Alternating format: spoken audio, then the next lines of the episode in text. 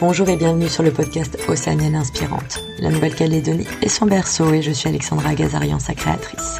À travers ce podcast, je souhaite mettre en lumière et vous faire découvrir sans filtre les femmes océaniennes.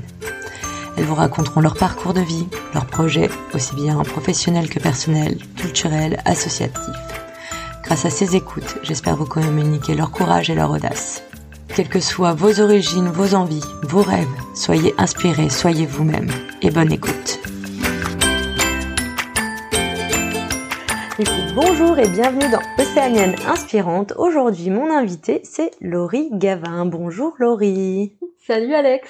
Ça va? Oui, et toi? Tu es prête? Je suis prête. Écoute, moi ça va bien, je suis contente. Nous avons bien mangé avant. Oui. Merci pour ce petit repas. Merci pour le cookie. Je vais finir entre temps vu que c'est toi qui vas parler. ça marche. Donc, euh, je commence directement à faire euh, travailler mes invités. Mhm. Et je vais te demander de te présenter. Ok, bah écoute, je suis Laurie Gavin. Euh, de profession, je suis naturopathe et thérapeute intuitive, qui sont en fait des métiers de reconversion, parce que j'ai, euh, ça fait depuis peu en fait que j'exerce ces activités, depuis euh, quelques mois pour la thérapie intuitive et à peu près un an pour la naturopathie. Euh, je suis née en Calédonie, donc calédonienne, et puis calédonienne de plusieurs plusieurs générations. Une vraie de vraie une vraie caldoche comme on dit chez nous. Et euh, bah, j'ai grandi ici pour euh, la majeure partie de ma vie. Euh, j'ai fait une partie de mes études ici et voilà. Après, je suis partie, je suis partie me former aussi en Australie où j'ai passé un an et demi. Et ensuite, je suis revenue, je suis rentrée sur le territoire et j'ai commencé.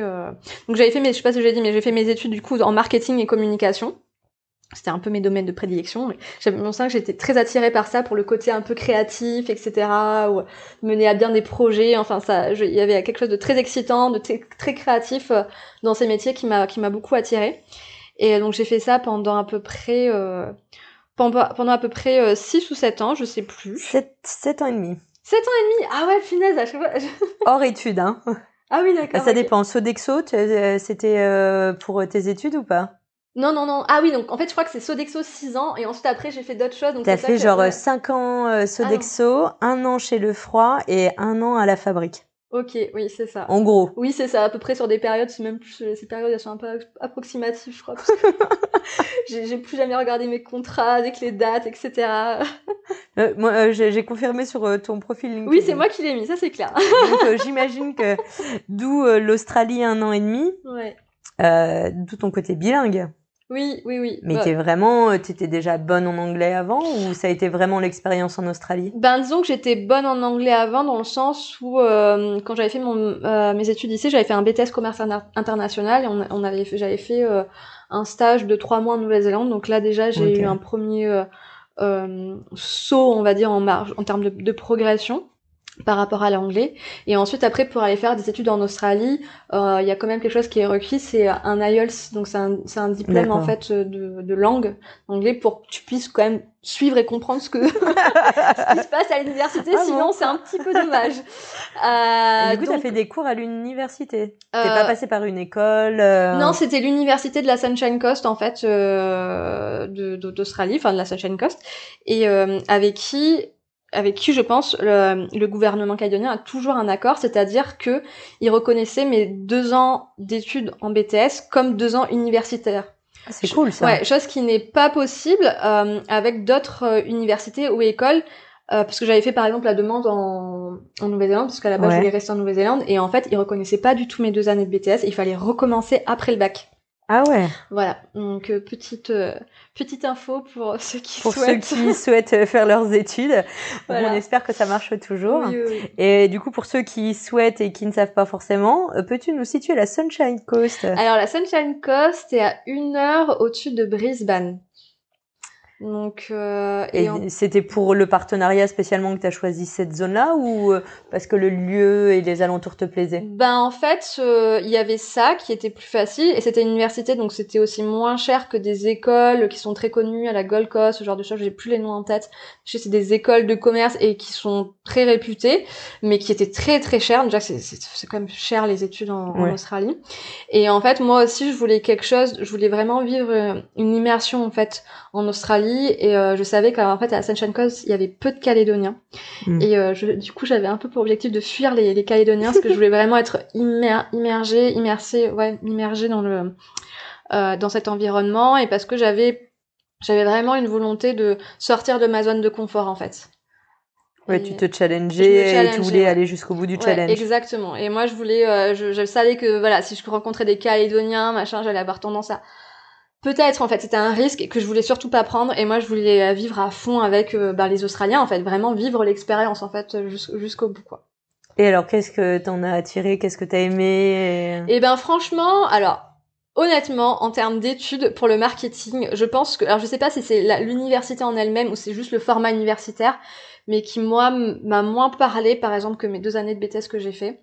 Ouais. Je pense sur le fait que, alors je sais pas, c'est peut-être un manque de maturité de ma part, mais je me sentais beaucoup moins investie, je me sentais beaucoup moins motivée en fait dans ce que je faisais. C'était, il y avait beaucoup de théorie, de théorique, de théorique, et euh, et en fait je suis quelqu'un qui apprend davantage dans le dans le faire, dans le pratique en fait.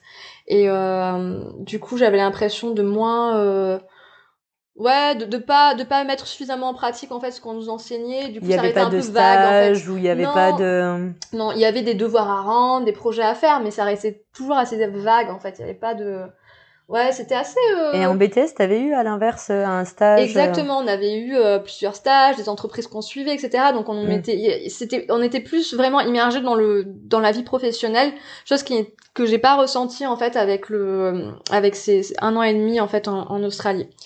Euh, par contre, il y a j'ai eu un gros ça m'a vraiment fait beaucoup travailler justement sur le fait de sortir de ma zone de confort d'y aller parce que je me suis retrouvée j'ai avant ça j'avais quand même un tempérament qui était assez timide.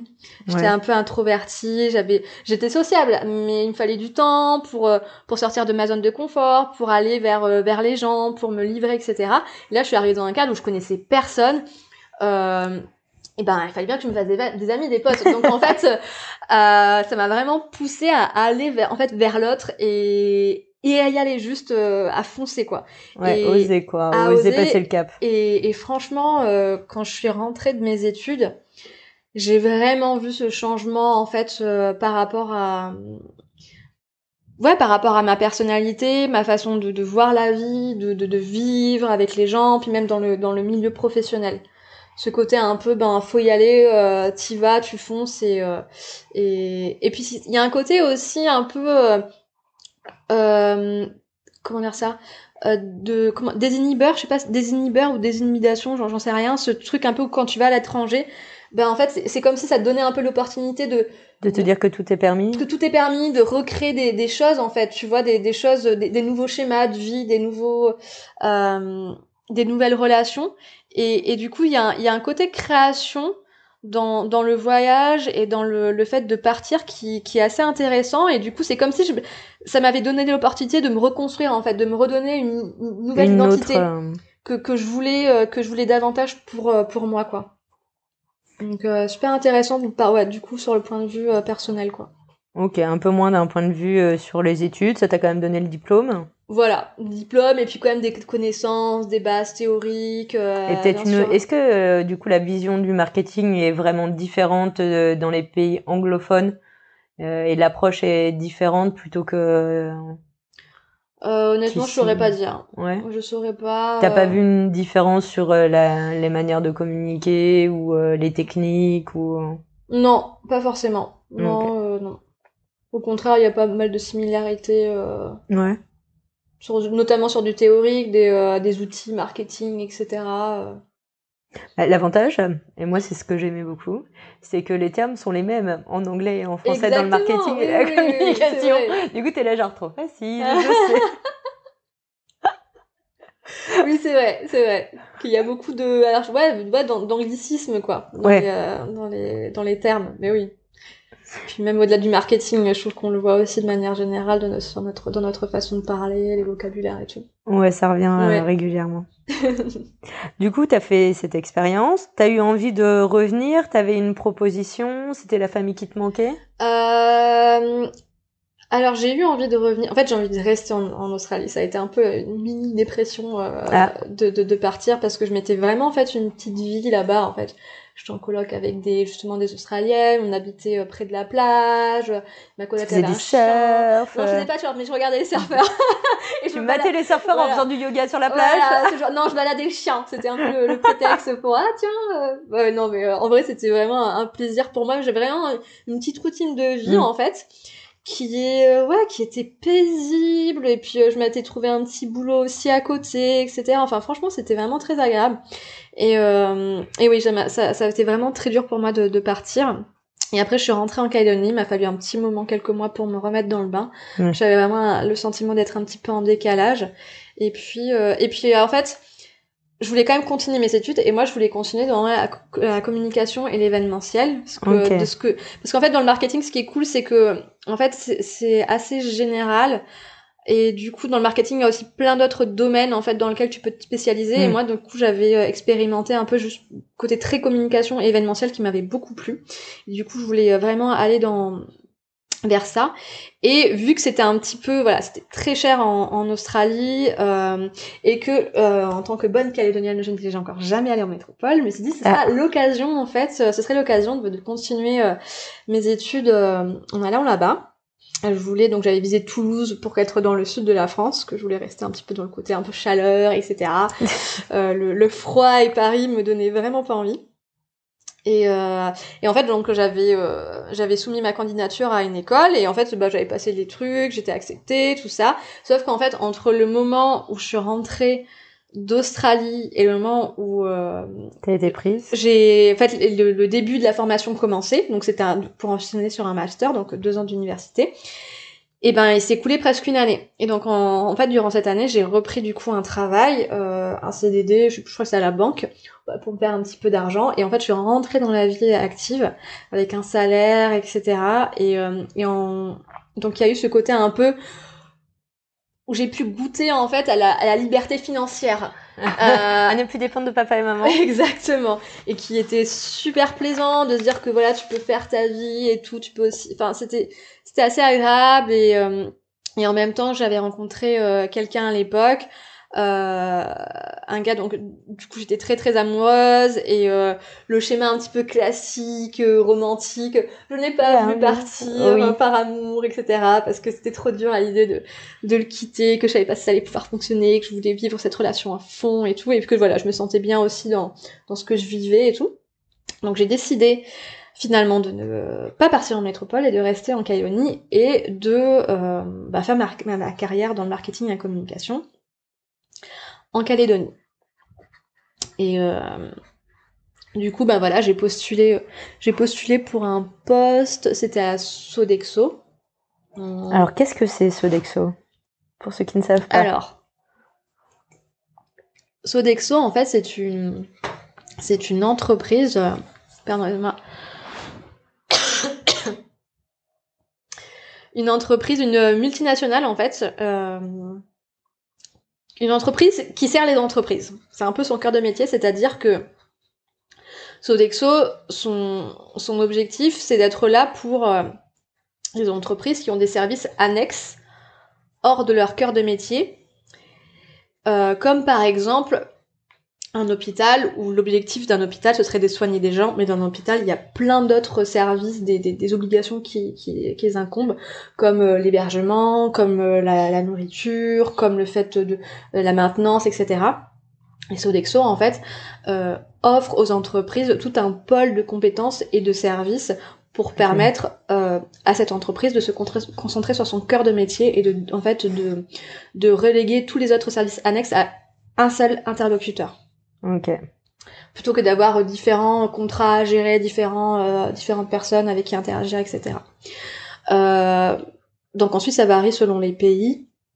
Ici, euh, en Nouvelle-Calédonie, euh, les services étaient très ciblés sur la restauration collective, Mm. euh, notamment pour les enfants. Et en fait, euh, Sodexo était associé à une filiale calédonienne, enfin une entreprise calédonienne, euh, même euh, la restauration française. Nures, qui est maintenant qui est connue sous le nom de Nures, puisque Nures a complètement racheté euh, justement les parts de Sodexo. Et donc il y avait la restauration française pour tout ce qui est restauration collective, et il y avait aussi euh, la base vide de euh, Goro, de l'usine Oui. euh, du sud de Valais. Donc c'était euh, donc il y avait la restauration collective notamment pour les enfants, et ensuite la gestion euh, de base vie en fait. Et euh, voilà, donc moi j'ai com- j'ai commencé là-dedans en tant que assistante marketing communication. Et, euh, et après, je crois, je sais plus, au bout d'un an et demi, deux ans, j'ai évolué, mon poste a évolué. Enfin, moi surtout. Ne regarde pas, c'est pas marqué sur ton profil. Hein. Euh, moi, surtout, c'est moi surtout qui ai voulu évoluer parce que, parce qu'en fait, j'avais l'impression de, ouais, de faire un petit peu euh, Tourner en rond. tourner en rond, en fait, euh, voilà. Et euh, je voulais faire d'autres choses, je voulais gérer, mener à bien des projets, tout ça. Donc voilà, j'ai fait en sorte de pouvoir, de pouvoir évoluer dans mon poste. Donc je suis passée euh, chargée marketing communication. Et puis ce qui a été intéressant euh, durant mon expérience euh, à Sodexo, Hum, bois un coup. T'as du thé? Ouais. Ouais. Elle nous a ramené un petit thé Mm. euh, amande vanille. Ce qu'on disait, on a l'impression de boire de l'amaretto. la Maréto. L'amaretto. Et euh, en fait, ce qui a été super intéressant, c'est qu'il y a eu beaucoup de changements en termes, dans, au niveau de la direction, au Mm. niveau des directeurs Oui, pays. a eu pas mal de. Et donc à chaque fois, il y a eu des nouvelles, euh, des nouvelles directives, des nouvelles stratégies, etc. Donc en fait, euh, je me suis, Tu t'ennuyais pas je m'ennuyais pas. Il y avait toujours des nouveaux trucs, des nouvelles. euh, ben finalement cette année on va faire ça. Donc c'est vrai que, c'est vrai qu'en fait. euh, en, en six ans, j'ai fait beaucoup de choses, même euh, beaucoup plus que juste de la marketing et la communication. J'ai aussi fait du un peu de, de commercial, des relations, relations publiques, euh, de l'administratif aussi, où euh, ben voilà, je répondais à des appels d'offres et tout. Donc c'est ça a été assez varié. Et euh, je me suis quand même bien éclatée. Mais c'est vrai que et puis ce que j'aimais bien aussi c'est qu'il y avait vraiment une vision euh, on peut aussi critiquer voilà la, restaura- la restaura- restauration collective etc euh, Et on peut faire. euh, peut- critiquer et tout mais en fait il y avait vraiment une, une volonté en fait de d'améliorer euh, d'améliorer en fait donc moi c'était aussi ça qui me motivait c'est que derrière il y avait quand même une, une vision un petit peu sociale en fait euh, qui me plaisait et qui me qui m'animait je il y avait quelque chose de, de positif en fait dans ce qui était fait même si c'était c'était c'était pas facile parce qu'il y avait beaucoup de contraintes etc techniques financières tout ça mais il y avait il y avait vraiment une volonté assez noble derrière Ouais. même si c'est même si c'était pas facile et que là, les gens avaient l'impression qu'on qu'on faisait qu'on faisait euh, qu'on faisait des, des- On pensait qu'au bénéfice. on bossait qu'aux bénéfices et qu'en termes de qualité c'était c'était pas ouf quoi mais bon bref et du coup euh, au bout de, de du coup cinq ans cinq ans. Euh, voilà il y a eu euh, le rachat de il y a eu le rachat en fait de Sodexo par Nurest et euh, et moi je sentais dans, en tout cas dans mon métier que je, je commençais un peu à tourner en rond. Euh, parce qu'en fait il y avait ça manquait de moyens. En fait on me demande plein de choses mais c'est vrai qu'en termes de, de moyens pour y arriver euh, c'était un petit peu léger, j'avais pas beaucoup de moyens financiers, de, de ressources même humaines sur lesquelles m'appuyer, etc. Donc en fait, j'étais très autodidacte dans mon métier, donc ça c'est Ouais. quelque chose que j'ai pu développer, une force que j'ai pu développer. C'est-à-dire que vu que j'avais peu de ressources, ben en fait c'était moi qui les faisais et j'ai du coup j'ai pu faire beaucoup de choses dans, dans le secteur du marketing, de la communication. C'est vrai qu'au bout d'un moment, ben en fait quand t'as T'as pas les moyens. T'as pas suffisamment de moyens, voilà, tu vois pas tes, tes projets aboutir comme tu le souhaites et comme ça devrait l'être. Et du coup, il y avait une forme de frustration qui que que, que j'avais et euh, et on m'avait clairement dit que non, c'était voilà, c'était comme ça. Pas et, plus. et Et, j'aurais j'aurais pas plus. Donc euh, voilà, c'était pour moi c'était c'était temps de, de, de partir de changer. euh, et de trouver vraiment une entreprise qui allait pouvoir me permettre de d'aller euh, dans le dans l'expertise en fait parce que là j'étais plus sur une polyvalence Ouais. donc c'était intéressant pour euh, pour aborder euh, ouais la marque le marketing la communication même la vie d'une entreprise pour essayer de com- mieux comprendre en fait tous les les services comment toutes les, les activités s'imbriquent entre elles etc l'organisation mais moi ce que maintenant ce que Euh, avoir une vision transversale et vraiment globale. mais là, moi, ce que j'avais après, ce que j'avais envie, c'est vraiment d'aller dans, dans l'expertise, en fait. Et, euh, et du coup, euh, du coup, j'ai postulé à droite à gauche, tout ça. Et puis, j'ai une proposition euh, en tant que chef de produit chez Lefroy. Oui, alors du coup, il va falloir que tu m'expliques comment ils t'ont donné plus de moyens. Ça m'intéresse quand même. Bah, euh, budgétairement, on était quand même, euh, voilà, il y a quand même Oui, mais c'était parce que. Ouais. Coca-Cola qui était derrière en fait. J'allais dire, c'est parce que t'avais avais les grosses marques, c'est pour ça. Tout à fait, oui, oui. Alors oui, à savoir quand même pour euh, nos auditrices et auditeurs, euh, nous sommes rencontrés dans notre précédente vie avec oui, Laurie. C'est vrai. c'est vrai. Je vendais des espaces publicitaires et je lui ai vendu des arrières de bus pour Coca-Cola. C'est vrai. Et depuis, d'ailleurs, euh, il y en a toujours. Bah oui, c'est ce que tu me disais. C'est Ouais. incroyable. Et euh, voilà, ils ont gardé notre partenariat sans nous, mais apparemment ça se passe toujours bien, ils sont Bah toujours ça, contents. ça se passe, ça roule.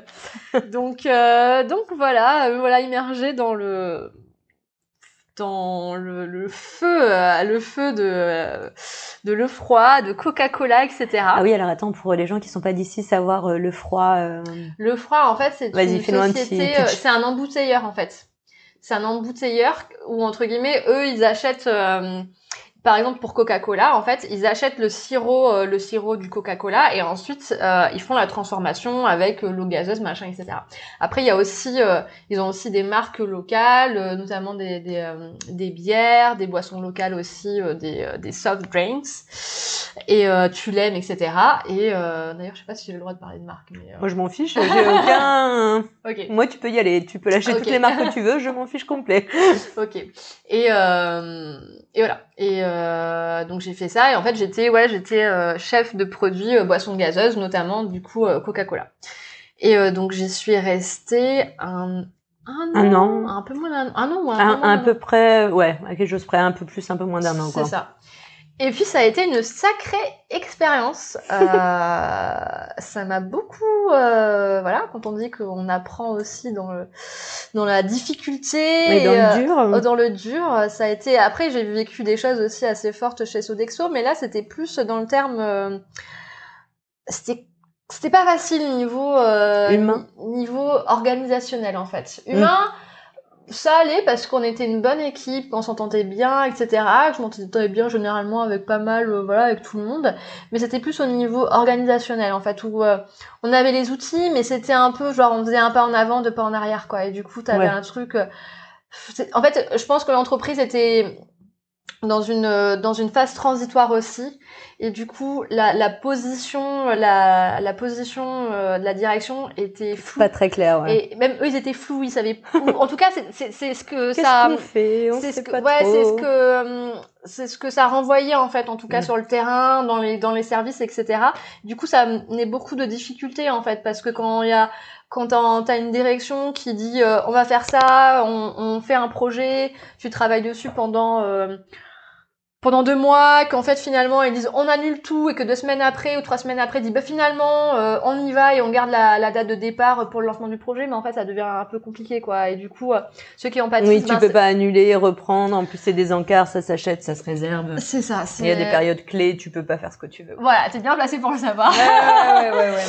On Donc- adore quand nos clients ils font en fait on reprend bah non c'est plus possible Voilà, plus exactement. Donc euh, en fait, ça amenait beaucoup de, de, difficultés. Oui, bah je viens. Merci. Ça amenait beaucoup de difficultés, euh, bah voilà, dans la gestion des, du, du travail. Ça moi, j'ai j'ai vraiment vécu une grosse période du coup de, de stress en fait, parce que parce que je suis quelqu'un quand même qui aime bien aller jusqu'au au bout des choses. Et euh, et voilà quand je quand je fais quelque chose avec le, le cœur, ben en fait, T'as envie de bien faire j'ai envie de bien faire. Et il y avait des, des, des choses, des impondérables. Et que ce soit de mon fait ou pas, ben en fait euh, j'avais envie que, que ça avance et que voilà le, le projet ou le, la, chose voit le jour et de le mieux euh, le mieux possible. Et du coup je prenais en fait même pas que moi aussi de manière générale l'équipe et certainement d'autres personnes dans, la société prenaient sur eux pour le pour que ça avance. Mais du coup ben en fait c'était sur euh, voilà des heures sup des machins des trucs. Et c'était tout le temps dans un stress permanent parce qu'on on était tout le temps à la rue en fait on était tout le temps à la rue parce que un coup c'était oui un coup c'était non un coup c'était bleu blanc bleu euh, rouge euh, jaune Oui, t'as envie de garder toutes les options au cas où. Je garde toutes les options, même si je ne valide pas vraiment. Parce qu'ils vont tout changer dans 15 jours. Donc, ouais euh, du coup en fait on était tout- on avait tout l'impression de marcher sur des œufs et de ah, c'était c'était assez du coup après voilà c'est challengeant aussi hein. en soi tu travailles d'autres choses la résilience le fait de euh, le fait de pouvoir t'adapter aux situations euh.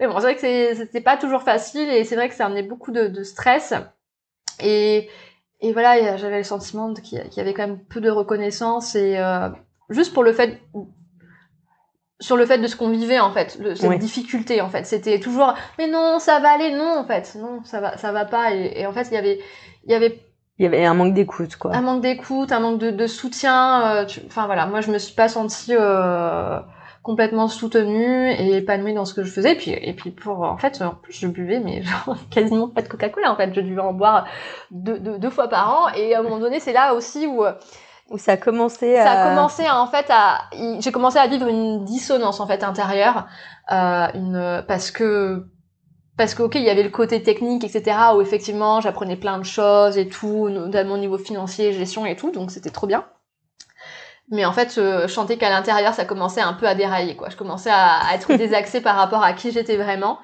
Et euh, d'autant plus que voilà au niveau humain c'était compliqué parce que voilà l'organisation et tout euh, un peu un peu nul. Et euh, et puis euh, la société a vécu en fait euh, il y a eu un plan de licenciement économique qui Ah a oui, été mis en place. parce que voilà la crise enfin pour X raisons euh, euh, voilà et euh, vu que je faisais partie des dernières personnes arrivées j'étais dans ce plan de li- licenciement économique et donc j'ai été gentiment euh, remerciée Congédiée. voilà congédiée et euh, écoute j'ai vu ça vraiment comme une opportunité en fait C'est cool, hein, c'est ce qu'il faut faire. Ouais, j'ai vu ça comme une opportunité parce que dans tous les cas, je me sentais pas épanouie dans ce que je faisais. Je, sentais qu'au niveau technique, peut-être que j'avais euh, j'avais peut-être encore d'autres choses à apprendre ou je voulais peut-être asseoir des, des, des connaissances, mais en même temps, je me disais en même temps, euh, pff, Si c'est dans ces conditions, est-ce que ça vaut vraiment le coup quoi? Exactement. Ouais. Et euh, et puis j'ai commencé à me poser des questions en fait, et ça a une période aussi euh, où j'ai commencé en fait à euh, m'ouvrir à tout ce qui était développement personnel, spiritualité et euh, énergie. Et en fait, j'ai découvert, euh, grâce à ma, à ma mère qui m'a fortement euh, encouragée pendant deux ans à, à découvrir le Reiki, donc qui est une technique de soins énergétiques. Et ça m'a tellement apporté. Et c'est marrant, ça a été vraiment comme une, euh, je sais pas, comme une espèce de réveil en fait par rapport à ce que j'étais en train de vivre. Et en fait, c'est comme si je me réveillais. Je me disais, mais en fait, euh, j'ai été somnambule pendant toutes ces années. Genre, en fait, je fais des trucs qui, qui vibrent pas, Ah. en fait, dans lesquels je me sens pas du tout épanouie. Je bois pas de Coca-Cola. Je suis en train de vendre du Coca-Cola. Euh, en plus, je suis pas du tout pas convaincue par ce que je fais. Du coup, ben, ça doit certainement euh, le, Du coup, je, je dois pas le faire et ça doit ouais, se Ça, ressentir. ça doit se ressentir quelque part parce que euh, voilà. Euh, et je me dis mais en fait qu'est-ce que je fais là quoi? Qu'est-ce que je fais là? Et je me dis ah bah ouais, ils veulent me licencier, bah très bien. Et ben c'est parfait. Je vais en profiter.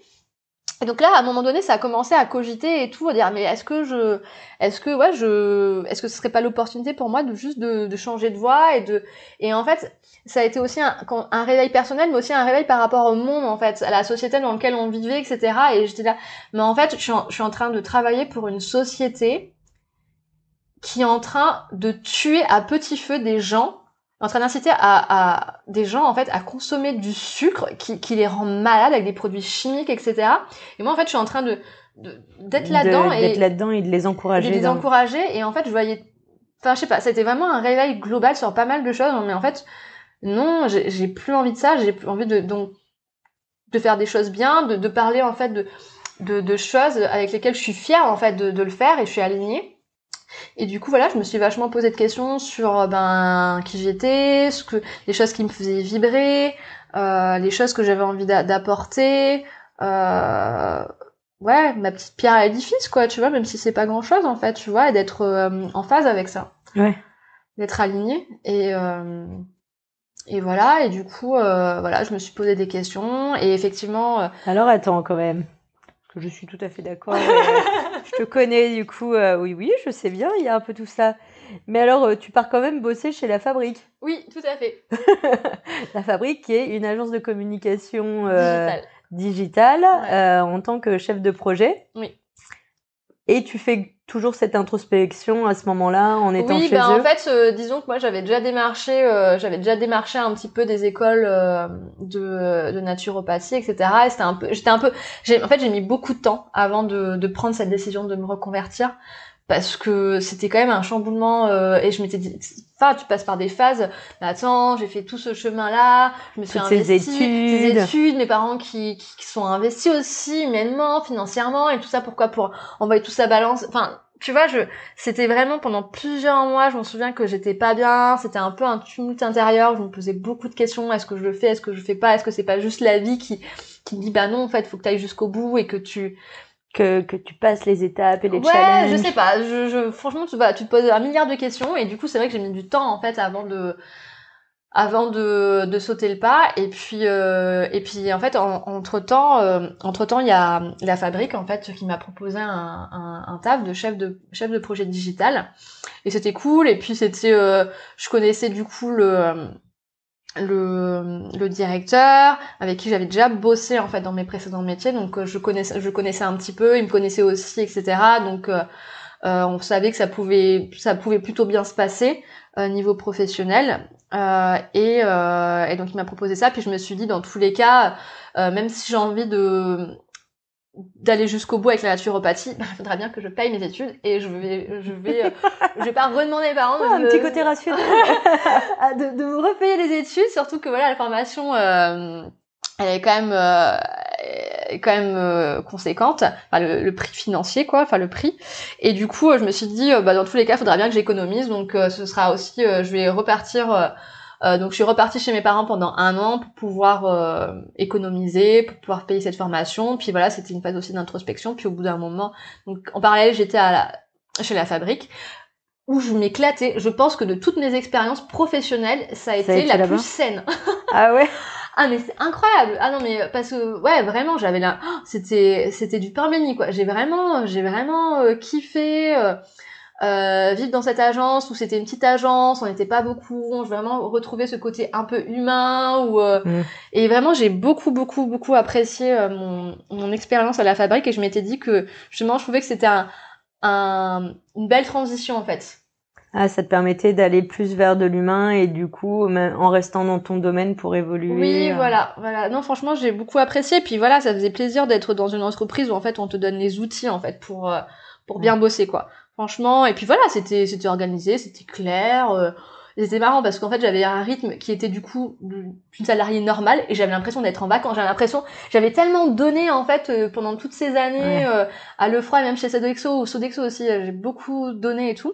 Du coup j'avais l'impression de c'était j'étais en vacances. Ah mais c'est tranquille en fait. En, fait, quand on travaille normalement tout va bien. Exactement je mais c'est bien aussi et tout. Puis voilà on avait un super cadre le le, le les bureaux en fait étaient au centre-ville qui donnaient sur la place des cocotiers. Donc ça changeait de euh, mon bureau en, à côté de l'usine de Lefroy etc où t'avais un bruit constant où euh, je voyais pas du tout le jour euh, le, le, soleil etc donc puis ce Dexo c'est pareil. En gros tu dans une zone un peu industrielle c'est un peu ouais voilà. Là c'était vraiment c'était ouais c'était c'était vraiment cool et puis j'ai beaucoup apprécié aussi humainement. Ça Ils sont toujours ouverts, hein, je crois d'ailleurs. Oui, je pense que. Ouais, ouais, ouais. Après, j'ai plus, de contact avec eux, mais euh, voilà, je sais qu'ils sont toujours là et tout, donc c'est que ça doit toujours euh, fonctionner. Et puis voilà, j'ai appris aussi plein de choses en fait, parce qu'il y avait tout le côté digital et tout. Donc euh, même si j'avais euh, envie d'aller vers d'autres choses, bah, je suis quand même de nature assez curieuse. Et puis bah quand je m'investis dans quelque chose, et ben voilà, je m'investis à fond. Et j'étais à fond dans, dans mon expérience aussi chez la fabrique, où j'ai appris plein de choses et tout, tout le côté un peu euh, communication digitale, tout ça, c'était super, c'était super. Et puis bah en parallèle bah moi j'ai eu la, la confirmation en fait de bah de l'école que bah que voilà c'était ok euh, que je pouvais le faire donc euh, voilà ça pour moi ça validait le projet et puis bah après euh, voilà je, je, suis partie et et puis en route pour la métropole. Ah et c'est là où t'es reparti en métropole c'est là où t'es parti en métropole ok. C'est ça. Donc c'était c'était ouais fin 2019 début 2020. Oui, j'allais dire, c'est à peu près euh, ce que j'ai vu. Ouais, c'est ça. Voilà, et euh, donc c'était cool, euh, parce que je m'étais dit, punaise, après toutes ces années où je voulais absolument découvrir la métropole, tout ça, bah voilà, c'était aussi... Alors, donc là, c'était pour faire naturopathe. Pour ceux qui ne savent pas, peux-tu nous dire, qu'est-ce qu'une naturopathe oui. Eh oui Alors, du coup, la naturopathie... En fait, Déjà combien d'années d'études? C'est un an. Ok. Un an en, euh, en temps en full time en fait c'est-à-dire donc en semaine quoi après il y a des options aussi qui se font sur euh, pour le week-end Ouais. parce que souvent en fait la naturopathie c'est souvent en fait un, Annexe. un non euh, une reconversion professionnelle Ouais. et du coup d'avoir bah en fait cette option un petit peu sur les week-ends ça permet aux personnes et comme ça c'est quoi conséquent en termes de tarifs ça permet aux personnes de financer en fait leur euh, leur formation en gardant leur activité professionnelle en faisant ça euh, de manière parallèle en fait euh. Voilà et euh, et du coup alors la naturopathie c'est une euh, médecine euh, traditionnelle en fait occidentale. Souvent, euh, on pense que la naturopathie, c'est euh, voilà nouvelle médecine, tendance, parce que voilà c'est la nature, c'est côté un peu bien-être qui ressort et tout, voilà que c'est tendance. En vrai, les naturopathes, c'était les premiers médecins. C'était les premiers médecins en Occident. Euh, donc c'est une médecine traditionnelle, euh, un peu à la même image que peut être euh, l'Ayurveda pour les Indiens ou la médecine traditionnelle chinoise pour les Chinois. Et c'est une médecine qu'on dit holistique, c'est-à-dire qu'elle qu'elle intègre toutes les dimensions d'une personne. C'est-à-dire que quand une personne vient nous voir pour des problèmes de foie, admettons, ben en fait, euh, on va pas juste regarder le foie. En fait, on va regarder euh, quel lien est lié avec euh, tout le reste du corps, etc. Qui est la personne, etc. qui est la personne, comment, quel est son terrain, c'est-à-dire son métabolisme en fait, comment qui est en fait ce, métabolisme, qui est, comment elle fonctionne, quelles sont ses, ses faiblesses, ses points forts, etc. Pourquoi la personne en est arrivée là, et, euh, et tout ça, ça passe par euh, par juste un, un intérêt en fait pour la personne et une curiosité de, de comprendre la personne dans son intégralité. Et, euh, et c'est ça c'est c'est c'est ça qu'on qu'on entend par euh, médecine holistique. Ok. et euh, et en fait euh, les naturopathes c'était des personnes qui travaillaient avec euh, enfin à l'époque hein, avec la nature parce qu'en fait naturopathie à la, à la base je crois- alors je sais plus ça a été le terme il a été créé par des anglo-saxons je sais plus si c'était en Amérique ou en, Angleterre mais en tout cas c'est euh, c'est naturopath donc la voie de la nature en fait. Et euh, pourquoi la voie de la nature? Parce que euh, parce qu'en médecine euh, traditionnelle euh, chinoise, en ayurveda, en naturopathie, on considère que euh, ben, en fait l'humain est, est un être vivant, enfin est naturel. Et naturel, du coup, c'est important de travailler en fait de manière naturelle pour qu'il de pour que ce soit le plus doux euh, pour le corps, mais aussi en fait euh, pour l'environnement. En fait, c'est vrai, c'est vraiment une philosophie. Au-delà de la, la médecine, il y a une espèce de de philosophie en fait d'harmonie entre euh, toi qui tu es en tant qu'individu, en tant qu'être humain. Euh, tu vas et, et euh, ce que tu vas puiser en fait avec la nature pour te guérir et l'équilibre en fait que tu vas avoir euh, en tant que personne sur ta manière de vivre, ta, ta manière de t'alimenter, etc. avec la nature parce qu'en fait tout part de la nature en fait que ce soit notre alimentation, euh, les, les, les choses avec lesquelles on veut se guérir, même, les médicaments, tout tout part de la nature et du coup il y a vraiment ce, ce truc où on essaie de, de faire ça, de se d'être bien, d'être en bonne santé, en fait, en harmonie en fait avec la nature. Et euh, donc c'est pour ça que c'est une, une technique naturelle en fait. Du coup, vous travaillez pas mal avec les plantes, avec les herboristes ou ce genre euh, de personnes, j'imagine? Euh, oui, tout à fait. En fait, donc la phytothérapie, donc le travail avec les plantes, fait partie des techniques qu'on utilise pour venir rééquilibrer en fait le Alors, terrain d'une personne, quoi. Je vais faire l'avocat du diable. hein. Dis-moi. J'aime bien. Tu me connais alors Eh, Parce qu'au premier abord, on se dit en un an, comment tu peux voir tout ça et avoir euh, un tel panel de connaissances? Parce que déjà, même nous, euh, comme on le disait tout à l'heure en off, on passe notre vie à essayer de se connaître, de se comprendre. Donc, comment un thérapeute qui a fait un an peut apprendre à connaître l'humain dans sa globalité, connaître toutes les plantes, tout le côté justement qui va au-delà avec le mental, avec les euh, les points parce que tu fais euh, plein d'autres choses et tout. Comment on peut se dire qu'en en un an vous arrivez à voir tout ça? Ben en fait, euh, parce qu'en fait la naturopathie c'est une vision globale et on n'est pas forcément euh, comment dire ça?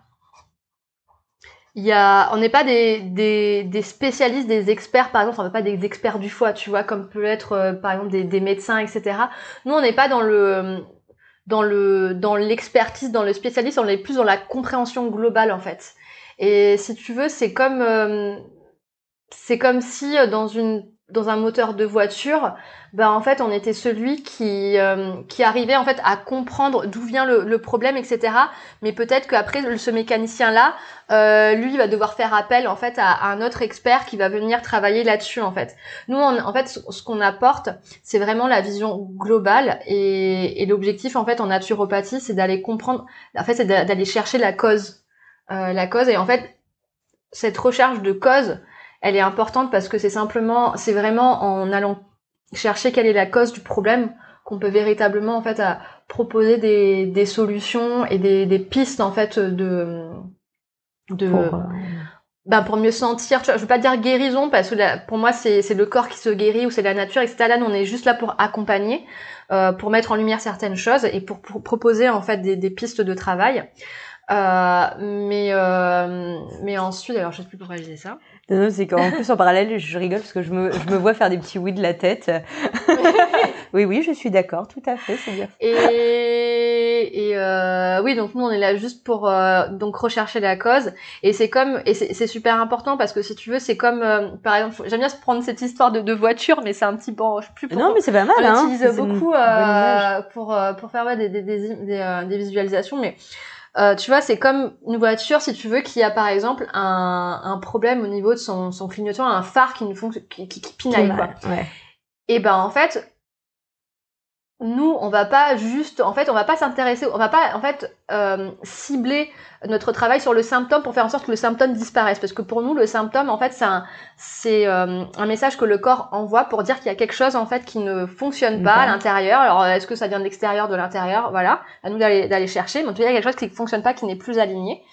Euh, donc nous, on le prend comme un indicateur, comme un message du corps, et on et merci les symptômes en fait, parce que c'est notre corps juste qui nous parle. Et nous, ce qu'on va faire, par contre, c'est qu'on va aller euh, regarder pourquoi ça fonctionne pas. Et tu vois, une approche qui serait, euh, qu'on dit symptomatique, ce serait bon, ça fonctionne pas, et ben on enlève le, le voyant, on enlève le symptôme, il y a plus de maladie, c'est très bien. Et ben en fait non, pas parce qu'en fait on enlève par exemple l'ampoule du, du, du phare qui fonctionne plus que le problème en fait n'existe plus. C'est juste qu'en fait on le voit plus. Mais en fait le problème est toujours là. Et en fait le naturopathe lui qu'est-ce qu'il va faire? Bah c'est qu'il va ouvrir le capot. Il va ouvrir le capot, il va dire ok, qu'est-ce qui se passe ici? Pourquoi ça marche pas Pourquoi ça fonctionne pas Et ensuite de, de, comprendre tout le rouage en fait. Euh, tous les cheminements qui vont mener jusque là. Et voilà. Et euh, tu utilises quel genre de technique pour ça? Et eh ben en fait, euh, quand il y a une personne qui vient nous voir pour un problème ou un objectif particulier, on fait ce qu'on appelle un, un, bilan de santé. Mmh.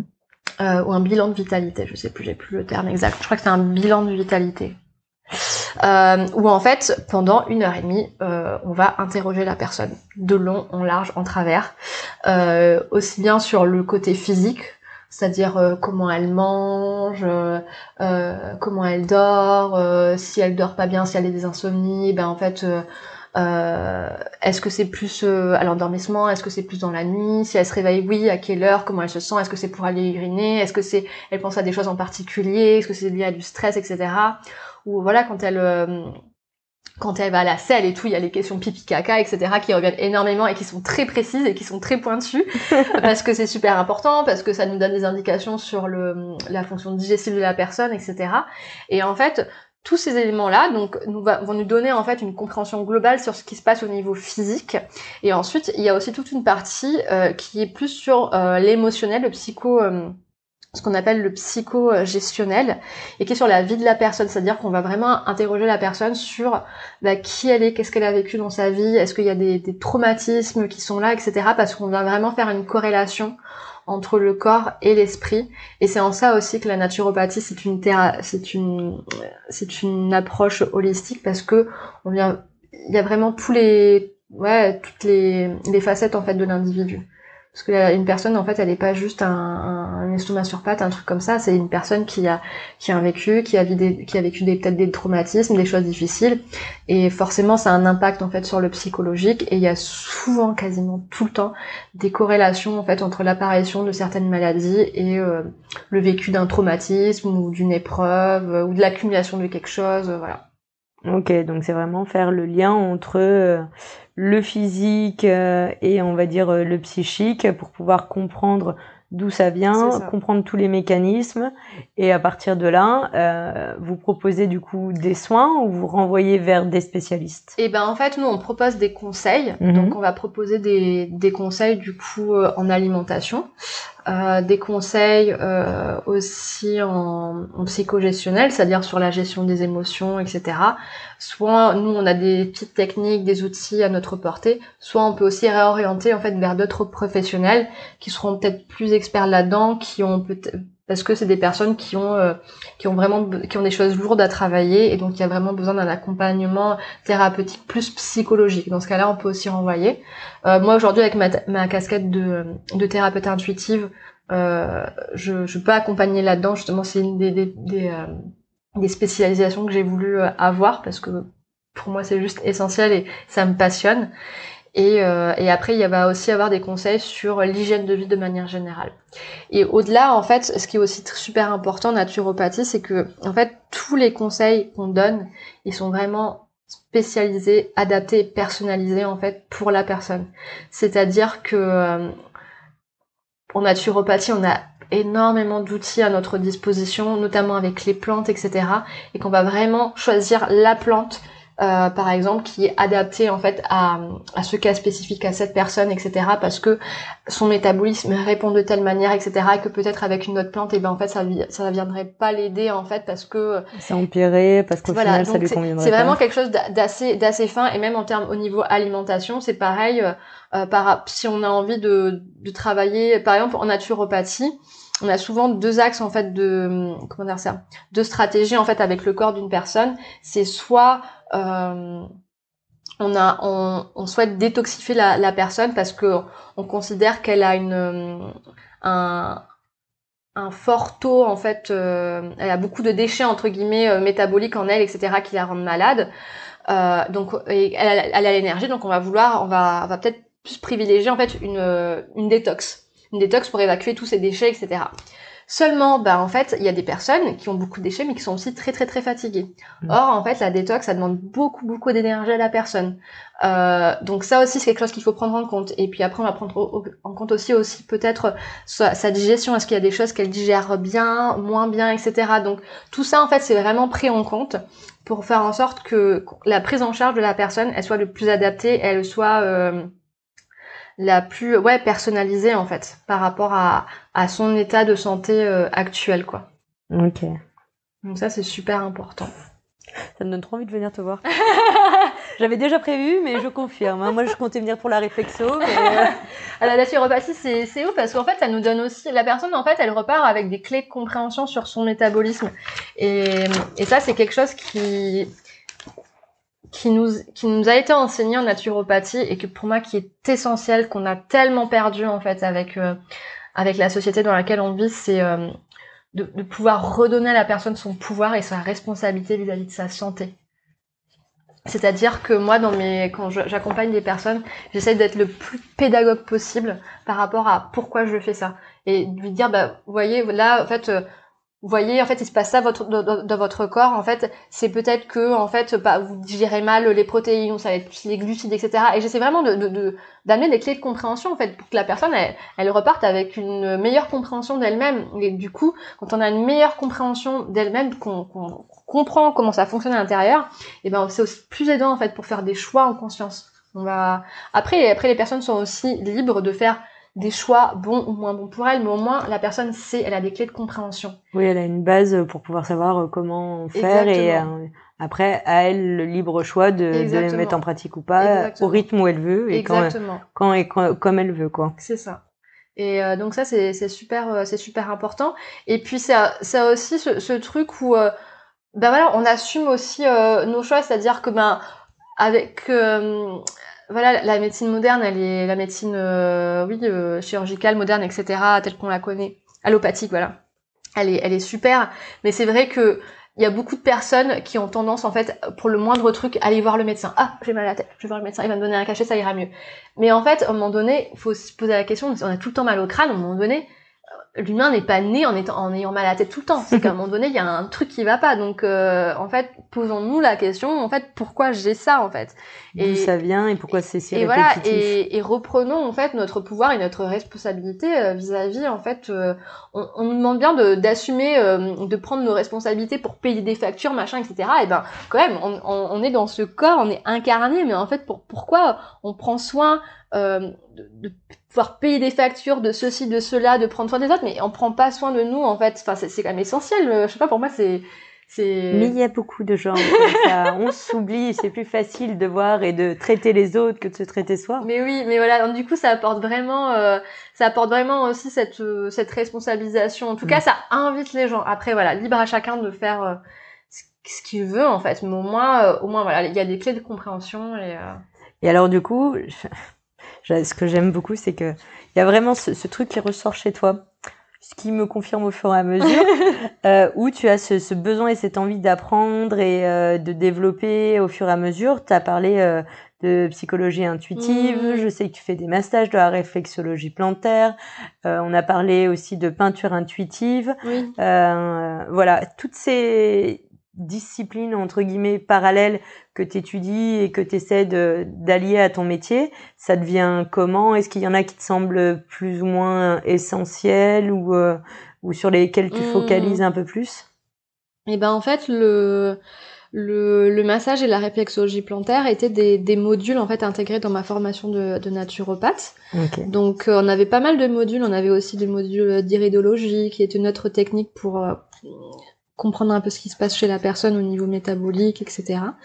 Euh, et moi, c'est le massage et la réflexologie plantaire, c'est deux choses qui m'ont beaucoup parlé parce que c'était vraiment ce travail avec le corps en fait euh, que, que j'aimais bien et, et, voilà dans lequel je, je, je, prenais beaucoup de plaisir. Donc j'ai voulu les mettre les mettre aussi en pratique et au service en fait des personnes que, que j'accompagne. Donc c'est vraiment des ça fait partie en fait des techniques euh, qu'on peut recommander en fait pour accompagner une démarche naturopathique un accompagnement, un accompagnement naturopathie. Et ensuite, euh, donc ça, ça faisait partie de la formation.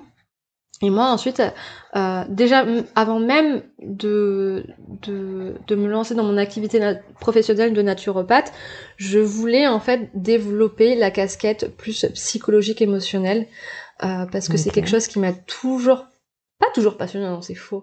Mais depuis, euh, genre dès que je suis née, non, je vais pas euh, mentir. Je, je, je, suis née en, en pensant en psychologie. Non, c'est c'est complètement faux ce que je dis. Mais en tout cas, euh, ça faisait euh, quelques années, plusieurs années déjà quand j'étais en chez Sodexo. Ouais. En fait, j'avais découvert le développement personnel, etc. Et ça quelque chose qui m'avait fasciné. Je me c'est génial. C'était, je crois que c'était, en tout cas en Calédonie, j'ai l'impression que c'est les, les, premières années où entre guillemets, on commençait à parler développement personnel, où, où c'était psychologie et où c'était plus vu comme euh, ah il va voir un psychologue il est fou tu vois c'est vraiment vu quelque chose de, de, de, de sain en fait et, euh, et, en fait, on avait eu un directeur qui nous avait un peu initié là-dedans, il nous avait fait faire des formations, ah ouais? on est né à développement personnel, et j'avais trouvé ça génial. Je me dis, en fait, c'est génial ce truc-là.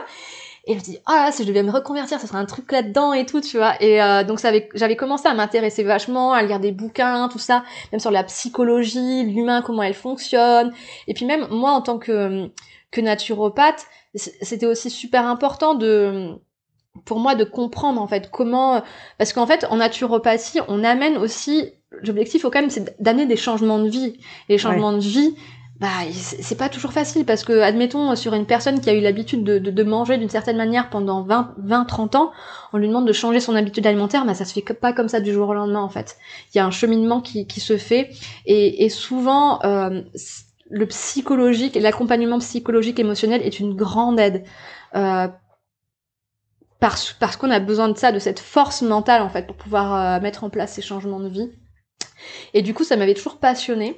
Et euh, ah, mais si, en fait, je sais pourquoi j'ai dit toute ma vie, c'est parce que même déjà dans le marketing et la communication, il y avait quand même ce, ce côté un peu psychologique de comprendre comment le consommateur fonctionne pour pouvoir okay. mettre en place des, des, des, stratégies qui vont fonctionner parce qu'ils fonctionnent de telle manière. Donc déjà, ça m'intéressait un petit peu à la base, le côté psychologique. Alors comprendre les choses voilà, et les gens pour ouais. pouvoir euh, mieux adapter et être plus spécifique. Voilà. Et du coup, euh, et du coup, voilà. Et j'avais donc je voulais euh, faire une formation complémentaire pour avoir plus d'outils en fait et accompagner les gens sur le plan psychologique et émotionnel parce qu'on avait des outils qui nous étaient proposés en naturopathie, mais pour moi c'était pas suffisamment poussé. Enfin en tout cas par rapport à mon besoin, j'avais besoin de quelque chose de plus poussé. J'avais, je me sentais pas légitime en fait d'accompagner des personnes avec des, des choses lourdes, etc. Je, je me sentais, voilà, je me sentais pas légitime. J'avais besoin de d'un accompagnement plus poussé. Et euh, et donc j'ai exercé euh, donc le métier de naturopathe pendant à peu près neuf mois ou ouais même un an déjà. Et même en un an, du coup, ce que je pensais, c'est-à-dire le, le, rôle du psychologique et de l'émotionnel, euh, tu l'as d'autant plus ressenti. Je, je l'ai euh, ressenti, mais tellement, tellement, tellement parce que euh, et souvent en fait les personnes venaient me voir pour un problème spécifique et souvent je faisais une corrélation en fait euh, avec un événement en fait, un événement en particulier, un traumatisme. Et, si tu veux, les, les personnes quand je leur disais de, de mettre en place ça, bah en fait elle n'y arrivait pas parce que c'était lié en fait à ce trauma c'était lié en fait à ce traumatisme. pas résolu le traumatisme du coup ça revenait encore et ça revenait en fait et c'est en fait quand tu n'as pas vécu euh, quand tu n'as pas euh, n'est pas pleinement euh, comment dire ça remise d'un traumatisme ou même juste libéré de croyances en plein de choses au niveau psychologique des blocages et ben en fait c'est beaucoup plus difficile de, de, de mettre en place des changements. Et, euh, et puis des fois c'est complètement lié en fait c'est directement lié en fait à ce que tu as vécu. Donc en fait tu as juste besoin de de passer au-delà de ce trauma en fait parce que c'est juste un, une réponse physiologique en fait de ton corps. Oui. de par rapport à ce euh, trauma. juste savoir écouter ton corps et du coup euh, comprendre d'où ça vient pour pouvoir euh, mieux le résoudre voilà. Et, et, et puis des fois et puis des fois aussi il y a la, la compréhension en fait ne, ne suffit pas parce qu'en fait au-delà de la compréhension, c'est juste inscrit dans nos cellules en fait, c'est dans, dans, notre corps et on a vraiment besoin d'avoir une libération émotionnelle euh, pour pouvoir se libérer physiologiquement en fait de, de... Et là, ça, toi, tu le fais par les massages Non, je le fais par avec la thérapie intuitive. avec la thérapie intuitive, ok. Qui est une euh, qui est une technique euh, de libération émotionnelle, euh, technique brève en fait de libération émotionnelle. Pour les personnes qui connaissent pas et qui connaissent, je pense, beaucoup plus la PBA parce que c'est quelque chose qui est beaucoup plus connu. donc la PBA, c'est une technique de libération émotionnelle brève aussi. Et l'objectif, il est un petit peu le, il est, très similaire. Par contre, la technique est très différente. Et euh, et donc euh, voilà, moi j'avais eu cette confirmation un petit peu de vouloir me de vouloir me mettre là-dedans et puis parce que parce que ça me passionne. Et alors pardon, je bois un petit peu. Je t'en prie, vas-y, euh, ce petit thé délicieux que tu as mm. amené. Je crois qu'on donne des tips. Si, je vais en profiter. Hmm on revoit un petit coup. Donc, nous vous conseillons ce petit thé au passage du Palais d'été, si vous. voilà, l'affinité qui est un rooibos euh, vanille amande qui est juste délicieux, qui a le goût de l'amaretto. Euh, et c'est un rooibos, donc on peut le boire le soir, donc euh, santé. Voilà. voilà. Un, vrai petit doudou hmm. à boire tranquillement. C'est ça le soir. T'en as encore un peu ou je te resserre d'ailleurs? Non, ça va, c'est bon. Je le sirote tranquillement. Merci. Et du coup, euh, du coup, oui, en fait, j'avais, je recherchais en fait une formation qui puisse me donner ces outils-là. Et parce que j'avais, en fait, j'avais visé une formation en, en métropole, mais euh, mais ouais, c'est en métropole. Du coup, moi, je suis en Californie. T'avais pas envie de retourner, euh, te reformer en métropole? Oui, ben oui, non, c'était pas. En plus, il y avait le Covid, machin, etc. Donc euh, bon, voilà, c'était, c'était, c'était, c'est un peu compliqué. Et en fait, j'ai découvert qu'il y avait euh, qu'il y avait ça ici, qu'il y avait une formatrice en, en, thérapie intuitive, et donc je m'y suis intéressée. Je dis bah tiens, qu'est-ce que c'est tout ça? Du coup, bah forcément, j'ai fait, euh, je me suis portée cobaye pour pouvoir euh, expérimenter et vivre en fait vraiment cette euh, cette technique et voir voilà comment ça fonctionnait, comment ça, quel était le processus et tout. Et j'ai vraiment été bluffée en fait. C'est-à-dire que toi-même, tu as fait une thérapie intuitive avec elle pour pouvoir voir les effets et voir si tu validais la méthode. C'est ça, tout à fait. Et franchement, j'ai été, euh, j'ai été bluffée. Euh, ouais. Euh... Et c'est à ce moment-là ou c'est après que tu as fait ton changement de vie global? Par rapport à la belle terre, tout ça? Entre autres. Ça, c'était, c'était après. C'était après? Mm. Voilà. Et ça, c'était après. Et du coup, bah, j'ai fait cette formation là cette année en, en mars. Et, et franchement, mais ouais, c'est la, la thérapie intuitive. Après, ce n'est que mon ressenti, donc euh, mm. euh, mais en même temps c'est aussi juste euh, le constat parce que je commence à avoir j'ai commencé à pratiquer je commence à avoir des retours en fait auprès de mes clients et ça fonctionne ça fonctionne sur moi ça fonctionne euh, chez les personnes Sur que sur, sur mes clients les personnes que j'accompagne etc et, Et du coup, pourquoi t'as pas choisi et est-ce que t'avais essayé aussi la PBA par oui exemple? j'avais essayé la PBA j'avais essayé la PBA il y a On profite, on fait un Voilà. petit euh, comparatif. j'avais essayé la PBA il y a Parce qu'attends, la PBA, euh, ça a été créé en Nouvelle-Calédonie aussi. oui par le docteur euh, Delatte Voilà, donc c'est Mm. quand même euh, aussi une technique qui est euh, très locale. oui, et euh, ah, bah, j'en profite, on, on se fait un petit topo. ouais t'as raison Et, euh, et du coup, euh, les il y a beaucoup de formateurs et de gens qui sont formés et qui pratiquent la PBA Oui. en Calédonie. Et je crois qu'il y a un petit peu au Canada et en France. Je sais pas si c'est développé vraiment partout dans le monde. Je sais pas Ah. où ça en est. au Canada je sais pas en France je pense que oui En France, c'est sûr. Ouais. ouais. Je Au crois un petit peu au Canada, pas. ouais. Ah Et oui, j'avais testé la PBA d'ailleurs, ça avait bien fonctionné. Je m'en souviens euh, quand j'étais, c'était, c'était il y a longtemps, c'était plusieurs années, quand, quand j'étais encore chez euh, Sodexo. C'est les premières étapes euh, chez Sodexo et tout le développement personnel. c'est ça. Et c'est un peu de. PBA. Oui, bah en fait, je m'en souviens parce que en fait, c'est à l'époque où justement je, je recherchais euh, un nouveau boulot en fait parce que je voulais quitter euh, Sodexo et j'y arrivais pas. Et en fait euh, j'étais vraiment pas bien et euh, j'avais j'avais une espèce de perte de confiance en moi etc et donc j'avais euh, j'ai on m'avait c'était un peu à l'époque où voilà la PBA se faisait essor et tout. J'avais pas mal de monde autour de moi qui avait testé, testé ça en disant mais ce truc c'est incroyable. Les personnes avaient testé avaient, avaient passé genre une nuit à pleurer. Alors bon ça peut paraître un peu chelou genre ah, comment ça je vais faire un truc qui va me faire pleurer pendant une nuit? Mais en fait après ça sentait super bien. Et j'étais vachement curieuse j'ai dit mais ah bon mais c'est quoi ce truc? Et tout mais j'ai envie de tester et, franchement ça avait vraiment bien fonctionné mais en fait, je recherchais plus euh, parce qu'en fait la PBA on parle un petit peu, mais c'est on est beaucoup sur du toucher en fait, c'est des points Oui, hein, d'acupression, etc. Et moi de ce que j'avais, je suis quelqu'un qui aime bien parler, qui aime bien communiquer, échanger, etc. J'avais quand même besoin d'avoir cette sphère un petit peu euh, ouais de communication. On est plus dans l'échange oral, etc. Et, et en fait juste, bah, j'avais testé, j'avais testé euh, la, la thé- la thérapie intuitive et en fait juste ça m'a ça m'a parlé direct quoi. Tu vois, je me suis dit ah ouais non mais c'est ça que je veux faire quoi. Ok. C'est ça que je veux faire et euh, je me suis sentie vraiment très très très attirée par euh, par cette technique en fait. Et j'ai vu que ça fonctionnait sur moi. Je testerai, je vous dirai. On va faire une session. voilà. Et pour alors pour la petite histoire, parce que bon, j'ai aucun problème à en, en parler parce que il y a rien de c'est pas très euh, très intime en fait par rapport à si on veut parler un peu si tu mon Concrètement. expérience concrètement. Euh, en fait, moi, j'avais été bien, bien qu'étant naturopathe, quand je parlais justement de changements qui sont parfois difficiles à appliquer, etc.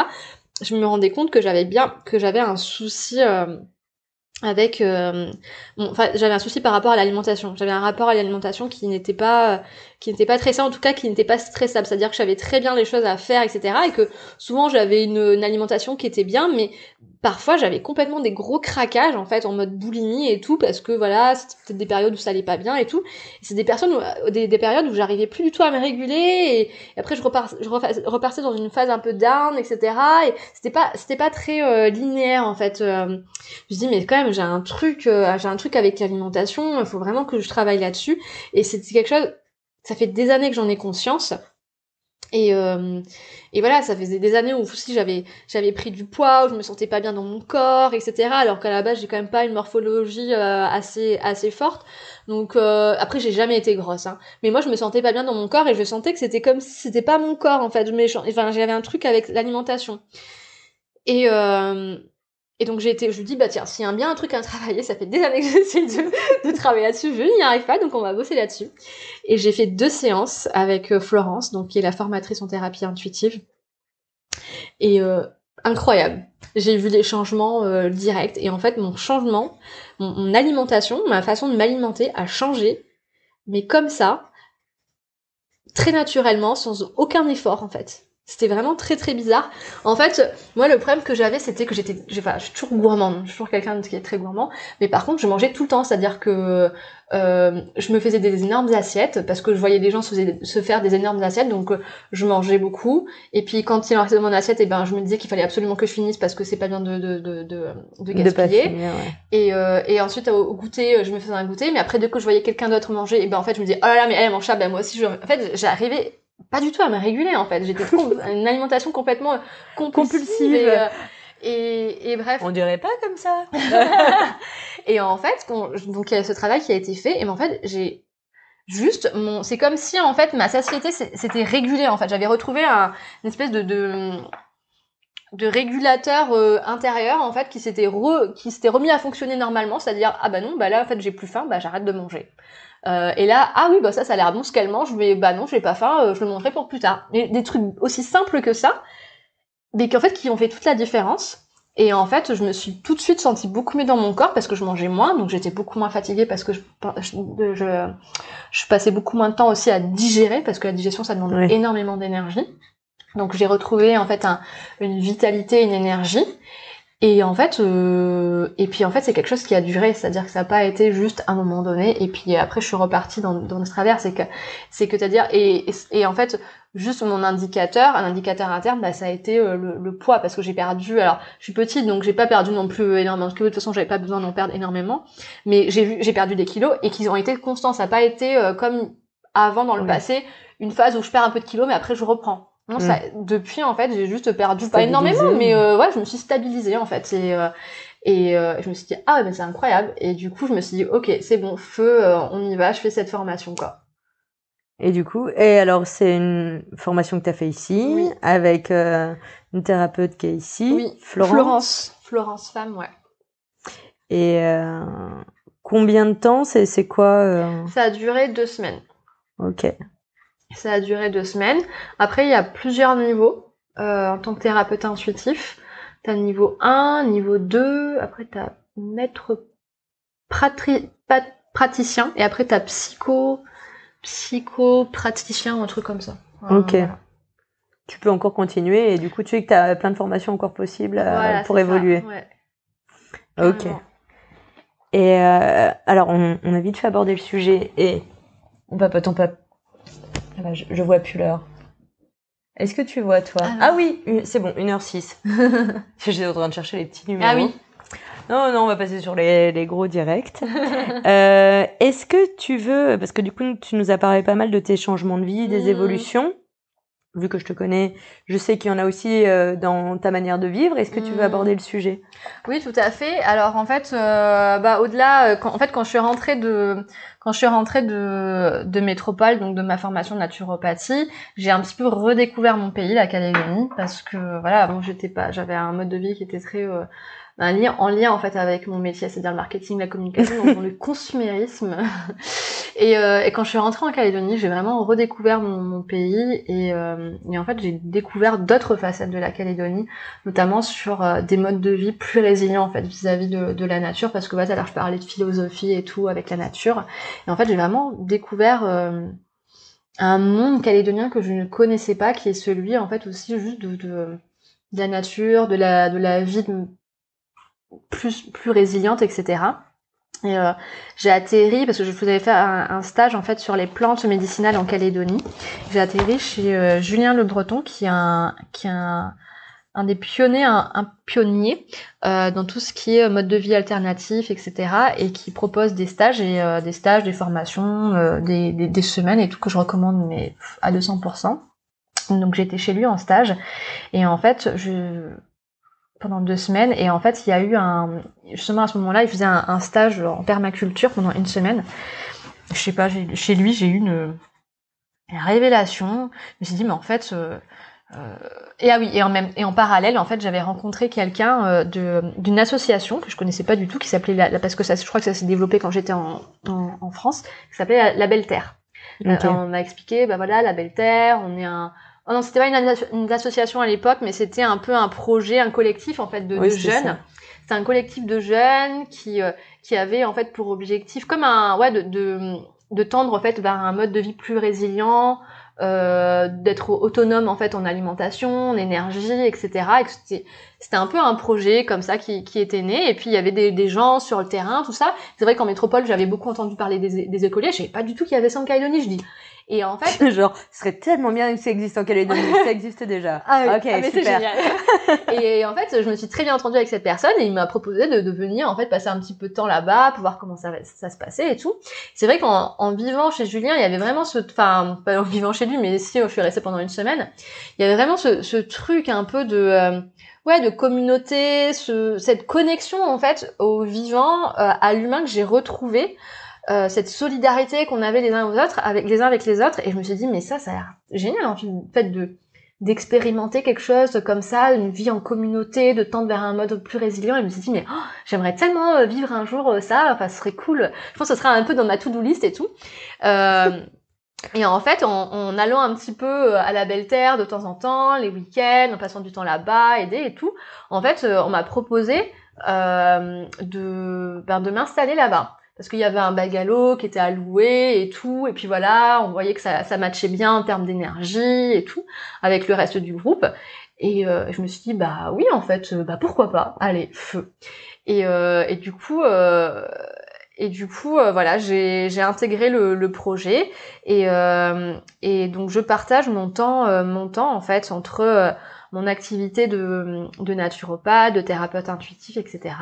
avec euh, mon, mon temps que je passe à la Belle Terre en fait pour euh, participer au projet, pour euh, aux activités, pour euh, et puis pour aussi en fait travailler aussi sur moi, sur ma sur mon mode de vie et pour viser un mode de vie qui soit plus résilient en fait. C'est un long cheminement. Je vais dire tranquillement. Voilà. C'est ce qu'on disait, il faut savoir prendre le temps Oui, de bah, faire ouais, mettre les choses en place tranquillement. Voilà, tout à fait. Mais en tout cas, euh, c'est vraiment quelque chose de, de beau et et et ce qu'on enfin ce qu'on fait là-bas, c'est génial. Et puis euh, ce que parce que le c'est vrai que le, le gros du euh, le gros du, du projet, etc., c'est l'agroforesterie, donc qui est un mode un mode de euh, d'agriculture qui qui se base en fait sur le modèle, sur les principes d'une forêt, en fait, de l'harmonie, euh, de l'énergie d'une forêt, et qui en fait permet une véritable régénération des sols, c'est-à-dire que là où il y a le, le, le champ, avant ça c'était un terrain avec de, un terrain avec de la scorie, donc il y avait rien, c'était un terrain qui était fertile. Et quand je vois en deux ans le résultat, je vois la terre Infertile. qui était euh, qui était infertile. J'ai dit fertile? Ouais. Ah non bah non. Le oui, contraire voilà. Qui était mort en fait c'était euh... et ben quand je vois le, le résultat maintenant enfin c'est c'est juste incroyable. En fait la- l'agroforesterie permet vraiment une régénération des sols. Euh, donc ça prend du temps ça prend voilà ça prend généralement euh, ce que j'avais compris c'est que ça prend deux ans à peu près. Mais c'est possible. Oui, et puis là, vous avez pu voir que dans la pratique, ça marche et ça, que. ça fonctionne quoi. Parce que c'est quand même un peu maintenant la forêt là-bas. oui c'est une petite forêt elle est trop belle avec plein de petits euh, des vers de terre partout euh, des petits oiseaux des petits insectes des grenouilles des ceci des oiseaux c'est génial des petits lézards euh, c'est trop cool Plein de petites bêtes un petit peu partout. Ouais, il y a du vivant, il y a de la vie. Et puis au-delà de ça, donc ça, c'est vrai qu'on on parle d'agroforesterie, mais c'est parce qu'en fait, c'est un peu quand on quand on pense autonomie, ben en fait c'est un peu la, la première chose à laquelle on pense. En fait, c'est comment s'alimenter en fait, Oui, c'est ça. de manière résiliente, etc. Euh, sortir d'un système qui en plus on voit qui est en train un peu de capoter où on voit ben là clairement l'augmentation des prix avec euh, ben euh, le pétrole qui est en train de voilà, de sombrer et tout donc euh, voilà il y a un impact des prix sur tout et ça va continuer Puis en plus, on est sur une île, donc euh, c'est d'autant plus donc c'est compliqué. d'autant plus euh, ouais, euh, augmenté. Et donc voilà, la- le, le fait de, de tendre vers une, un mode d'alimentation qui soit plus résilient vis-à-vis de ça, ben il y a du sens en fait.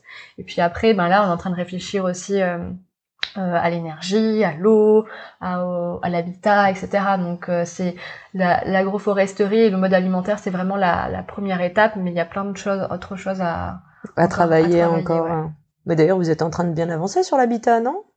Il y a pas des projets là? Ben, on en discute en fait. On en discute pour les ben, les personnes qui habitent là-bas parce que les- moi, ça va, je suis à, je suis à mi-temps, donc j'ai encore entre guillemets un, des revenus, etc. Donc je suis encore liée entre guillemets à à ben voilà à, à la société, le, le fait de payer un loyer, ceci cela. Il y a des personnes pour qui c'est vraiment ils ont intégré à Belter en mode de plein temps, que c'est un mode de vie et, euh, et donc c'est une association qui est qui est qui est jeune et souvent c'est des personnes qui ont bah, si, il y en a qui ont des, euh, des, des, comment ça, des économies, mais pas tous. Et du Ouais. coup, bah, il faut bien pouvoir se, se loger, en fait, à un moment donné. On va pas Mm. vivre en temps toute sa vie, quoi. Donc, euh, pardon. Donc oui, on est en train d'en discuter, mais là, en tout cas, il y a eu des travaux, en fait, des travaux pour sur la serre là, qui est le le lieu de vie de vie en fait où il y a la cuisine il y a un peu notre salon il y a, voilà.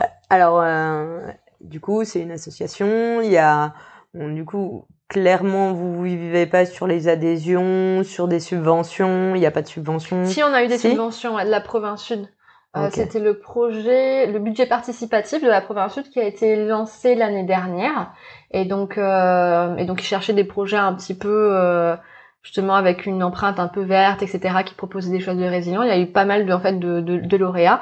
Et nous, on en a fait partie. Donc, on a, on a et on est très euh, bénéficier d'une ouais, de, subvention bénéficier de ça et on est très euh, reconnaissant parce que du coup ça a pu permettre en fait de financer la la les travaux du toit en fait parce qu'en fait c'est une ancienne serre et en fait donc c'était de, de la du plastique mais en fait c'était super vieux et en fait il commençait à y avoir des, euh, des, fuites, des fuites, de l'eau et tout. Donc euh, à un moment donné il fallait absolument qu'on mette du dur en fait. Et donc euh, ben ça coûtait de l'argent. Ça faisait deux ans que le, le, projet ouais, avait, avait vu le jour. avait vu le jour. On n'avait pas d'argent et tout. Donc ça a pu permettre de, de financer ça en fait en, grande partie. Parce que vous vendez des produits aussi sur les marchés ou dans différents on va dire lors d'événements?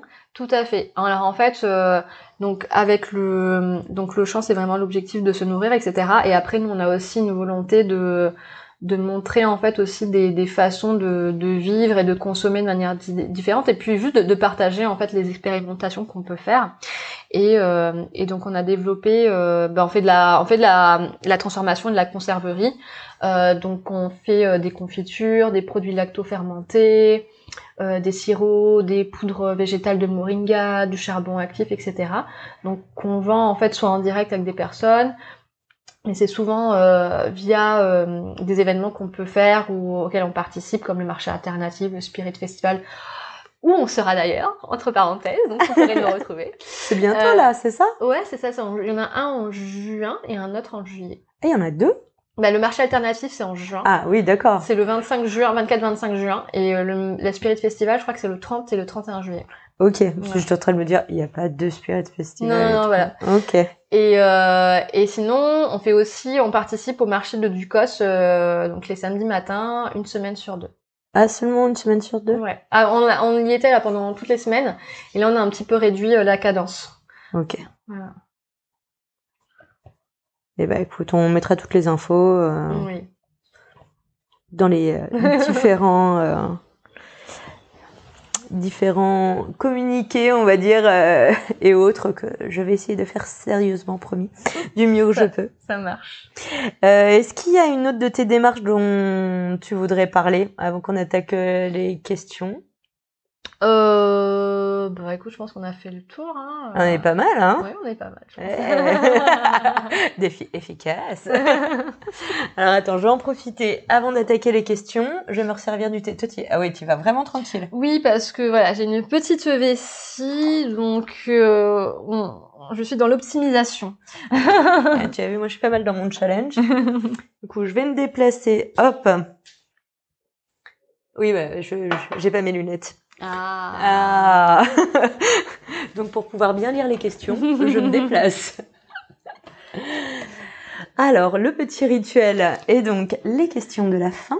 Donc, euh, euh, question numéro une. Mhm. Quelle est ta devise? Alors, première question.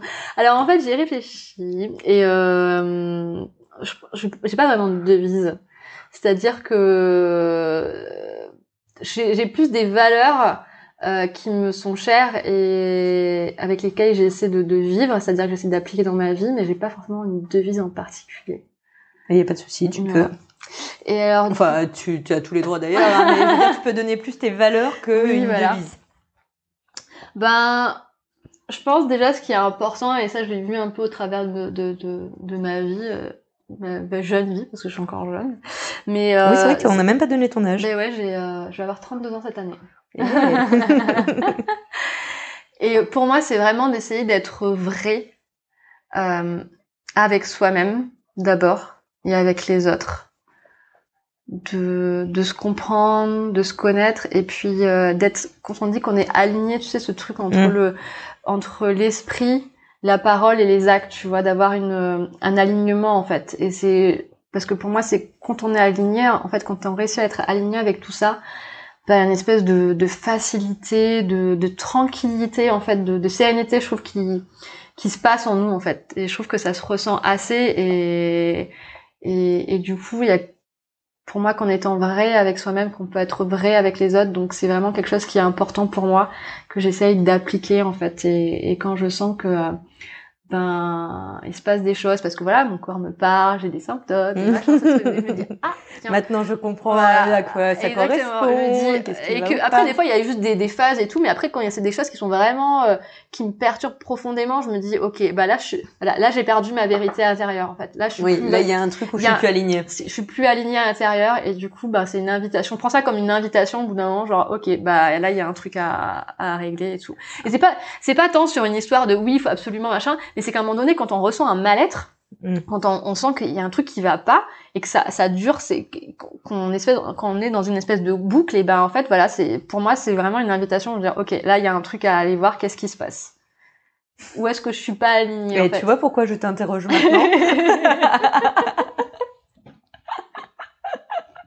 Ouais, je pense à toi pendant ma retraite spirituelle c'est toi mon invité d'après. Tu vois, c'est aligné. Trop bien. Ensuite, il y a autre chose, c'est euh, la bienveillance pour moi.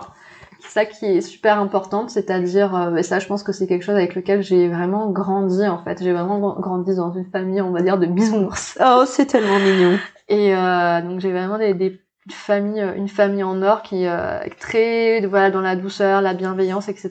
Qui et j'ai vraiment bah, j'ai grandi avec ça. Après, bon, je l'applique. On va pas dire que je l'applique toujours, hein, parce qu'on est toujours des fois, euh, on s'en rend pas compte, qu'on s'en rende compte ou non. Mais c'est vrai que pour moi, c'est vraiment super important d'essayer d'être toujours dans la bienveillance.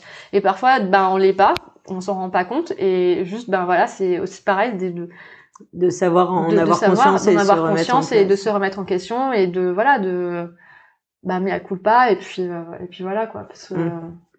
on, on, vit euh, je pense que les choses pour moi qui sont le plus merveilleux à la fois qui parfois sont le plus difficiles, c'est vraiment les relations humaines. Ah oui. Et, euh, et du coup, c'est important de pouvoir aussi prendre soin euh, de soi, mais aussi soin des autres, quoi. Mm. Donc euh, pour voilà, pour être bien.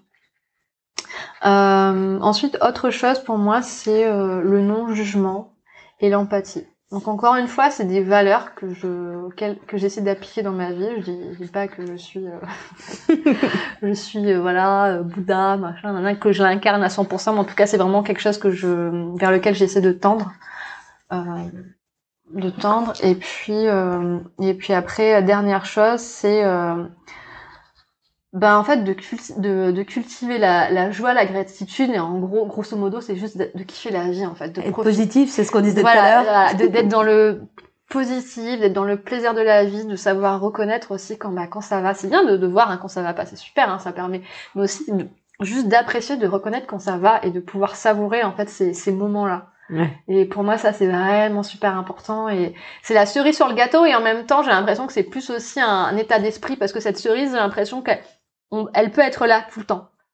Oui, sauf qu'en général, on veut toujours plus et on, ça nous suffit pas et on voit plus ce qui va pas que ce qui va. Ça. Après, il y a des étapes de la vie où bon, voilà, on a des phases d'armes, etc. Mais en vrai, euh, c'est quand même, c'est comme un muscle en fait pour moi. Tu vois, un truc à travailler, à, à se répéter et tout. Euh...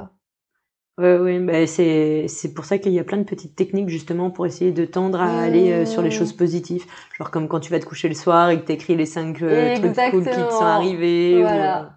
Ouais, tout à fait. C'est ça, ça se travaille les gars. Hein. On a une société qui est hyper euh, plutôt down. C'est ça. Et du coup, il faut essayer de voir le positif un peu plus. Exactement. Ouais, tout à fait. Très bien dit. je parle à moi-même hein, aussi, je te rassure. Ah oui. Euh, quelle est là ou les femmes qui t'inspirent et pourquoi? Hum, Ben, alors j'ai pas d'identité féminine connue, etc. Je, je, je, suis pas vraiment de femme en particulier. Par contre, euh, j'ai été inspirée et je suis toujours inspirée par juste les femmes que je rencontre en fait dans ma vie. Et euh, ça peut être euh, des fois c'est ma mère, des fois c'est ma tante, des fois c'est une amie, des fois c'est une, ça va être une nana que je vais voir dans une émission. Ou... Des fois c'est juste des gens, enfin toi des femmes ou des hommes que tu croises dans ta vie et juste qui des fois qui te donnent euh, un message, enfin une leçon de vie qui est juste incroyable et qui est juste inspirante et c'est des personnes qui sont complètement lambda en fait. Mais tu sais que c'est exactement ça hein, mon émission en fait et le podcast c'est exactement ça. Et ça c'est ça c'est ouf quoi. Et du coup ça peut, il y a pas de de personnes en particulier, mais c'est plus les, les personnes de manière générale quoi qui sont sur ton chemin au moment où hmm? qui sont sur ton chemin et qui du coup vont te donner les petits trucs au fur Exactement. Ouais. Et je, sais plus, il y avait quelqu'un qui disait ça entre guillemets, genre comme si euh, dans chacun de nous il y a un petit Bouddha. C'est-à-dire que, euh, c'est-à-dire que à un moment donné, on va avoir une une parole une parole en fait qui va résonner chez l'autre et qui va venir en fait lui trans en fait lui donner un message alors nous on n'a pas forcément on s'en rend pas, forcément compte on n'en a pas conscience mais en fait l'autre d'un coup il va dire oh, ah mais, tu m'as dit un truc mais c'est incroyable alors que toi en fait t'es juste là à tchatcher de la vie euh, t'en as aucune et pour ça je dis en fait il y a vraiment en nous un, petit bouddha intérieur qui et en fait c'est ça qui est c'est fou avec les relations humaines c'est que du coup tu as des petits messages comme ça de la vie qui qui sont à travers des, les gens et je trouve ça trop cool quoi c'est trop mignon ce petit Bouddha. J'aime bien le petit Bouddha. Oui. Attends, j'écris petit Bouddha. Je sais pas comment je vais imaginer un petit Bouddha sur euh, sur l'épaule là, tu vois. C'est pas le petit ange ou le petit démon, c'est le petit Bouddha. Le petit Bouddha. Au-dessus de la tête. oui, c'est ça, c'est bien. Euh, oui, si tu avais une baguette magique, qu'est-ce que tu ferais avec? Hmm.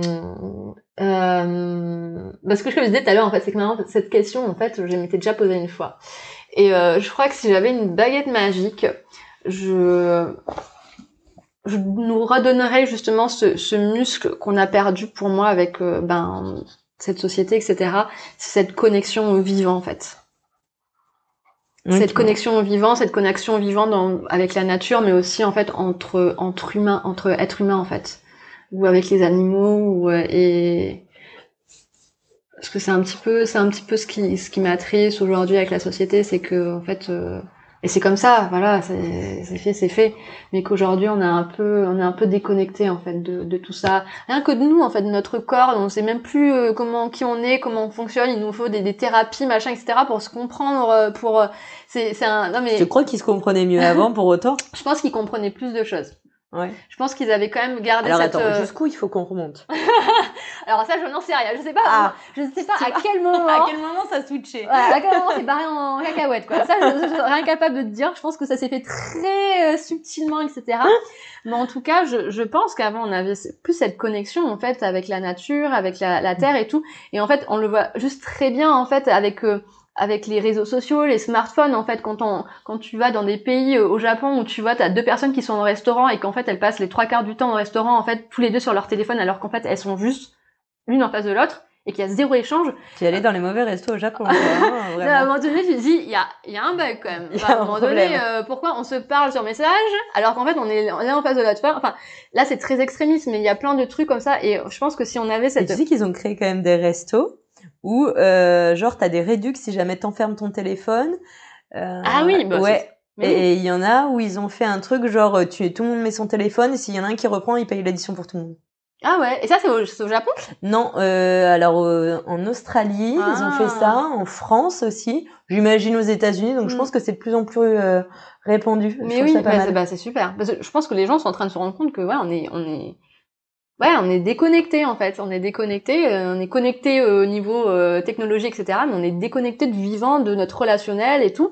Et ça, pour moi, c'est, c'est, je pense, euh, ce n'est que mon interprétation, hein, mais je pense que c'est une des grandes raisons pour lesquelles aujourd'hui, bah voilà, il y a des, des, des choses qui vont plus en fait gens sont malheureux, qu'il y a des trucs qui, ben, tu sais, quoi. Oui, où t'as l'impression euh, d'avoir euh, plein d'amis parce que t'as plein d'amis sur Facebook, mais c'est pas vraiment tes amis, ils te connaissent pas, ou, euh, ou du coup, on donne une image ou une impression, mais qui est pas vraiment ce que t'es parce que du coup, t'as pas très envie forcément de montrer à tout le monde qui t'es. C'est ça.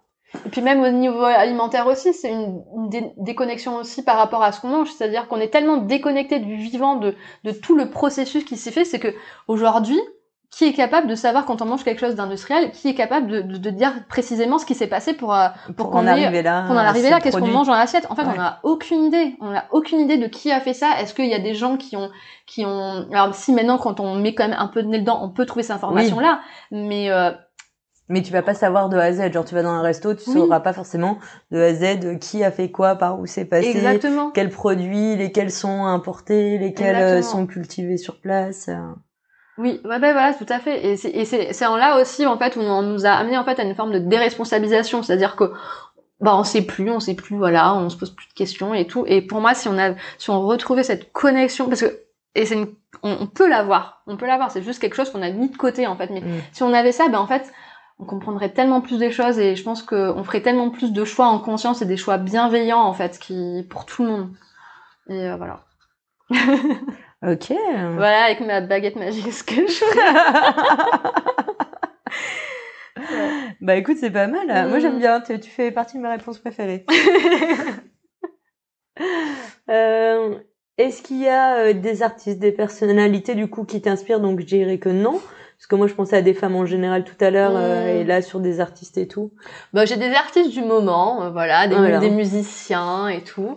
Euh, en ce moment, j'écoute beaucoup euh, Natalia Lafou Lafourcade, euh, qui est une chanteuse mexicaine. Et euh, donc j'aime beaucoup ses chansons, il y a beaucoup de vie, de Il va falloir que tu me redises hein, exactement comment ça s'écrit. Voilà. Euh, en fait, je suis très portée sur les musiques du monde. Ok. J'aime beaucoup euh, musique du monde, etc. Et voilà, parmi ces artistes en ce moment, il y a elle.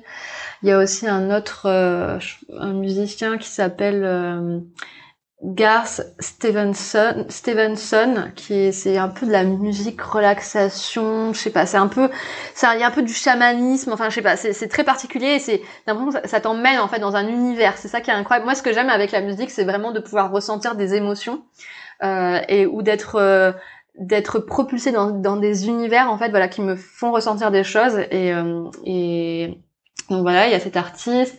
Il y en a un autre que j'ai découvert il y a pas très longtemps euh, euh, qui m'a été euh, que mon copain m'a fait découvrir euh, c'est euh, Brahim Anwar c'est un Mhm. musicien aussi euh, je sais plus il est israélien un truc comme ça. Et pff, ce qu'il fait c'est juste magnifique. Voilà, c'est des voyages à chaque fois euh, puis là, euh, alors c'est marrant parce que avant la Belle Terre, je n'écoutais jamais de reggae. Et depuis que maintenant que j'ai la Belle Terre, parce que tous les gars écoutent du reggae.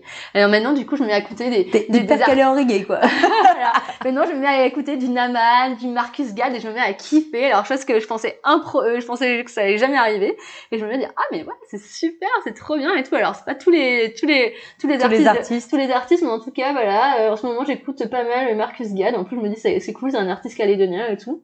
Il est venu euh, faire des concerts en plus à la Belle Terre, non? Euh, oui, il était venu une fois, ouais. J'espère qu'il reviendra, qu'on fera un, un plus gros concert. Et euh, et puis euh, ouais, Naman aussi. Voilà, en ce moment c'est un peu. Après il y a d'autres euh, artistes, mais je connais pas. Enfin c'est plus des chansons, des morceaux que j'écoute quoi. Ok. Je vais faire un peu ma dictatrice. Tu m'en veux pas? Mhm. Il va falloir que tu te mettes plus droit parce que là, comme ça, tu bouches le micro, je pense. Ah. Ah.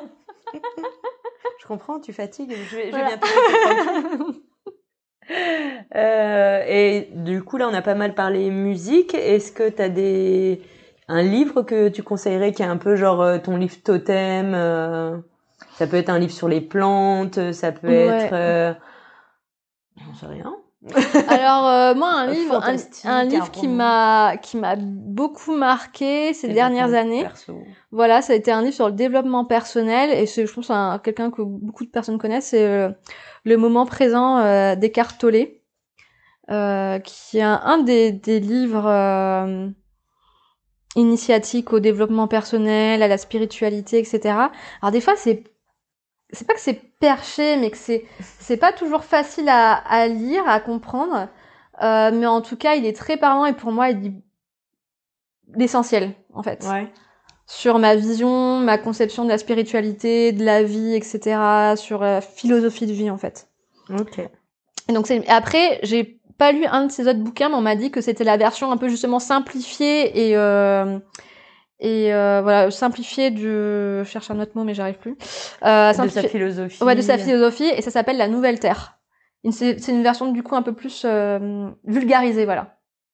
Donc c'est le moment présent ou c'est la nouvelle Terre qui est vulgarisée? C'est la nouvelle Terre qui est vulgarisée, la version un peu simplifiée. Voilà. Donc on commence par la nouvelle Terre. Voilà, exactement. Va crescendo. Hugo, si tu nous entends, ça c'est un livre à m'offrir. que je passe des petits messages perso au cas où. C'est bien. Pas, mais on sait jamais s'il écoute. Il écoutera. Il écoutera. On qu'il écoute. Hein. Il sera obligé d'y passer. Ok. Donc j'y crois.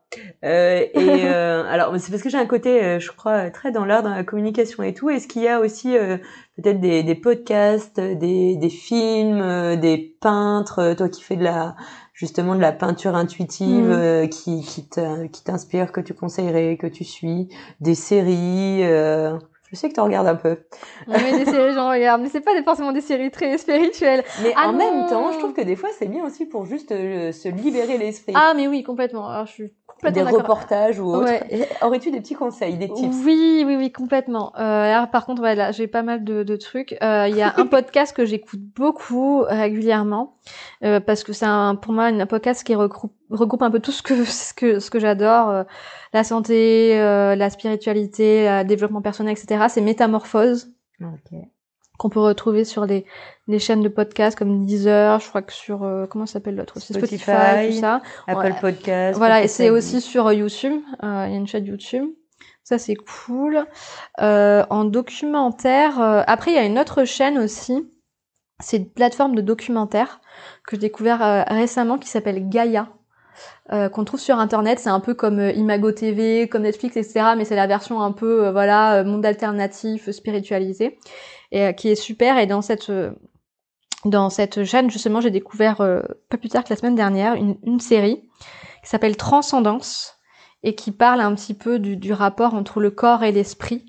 Et, et c'est franchement, je recommande vraiment. Et ça m'a tellement ça, ça résonnait tellement en moi et pour je me suis dit faut vraiment que je fasse un, post là-dessus ou que je partage en fait justement certaines de des, des épisodes parce que c'est vraiment euh, incroyable oui, en termes de sens. Donne-nous ça comme tes tips. C'est comme elle fait des, des petits posts sur la chouchoute, la citrouille, je crois que tu as fait aussi. Oui, voilà.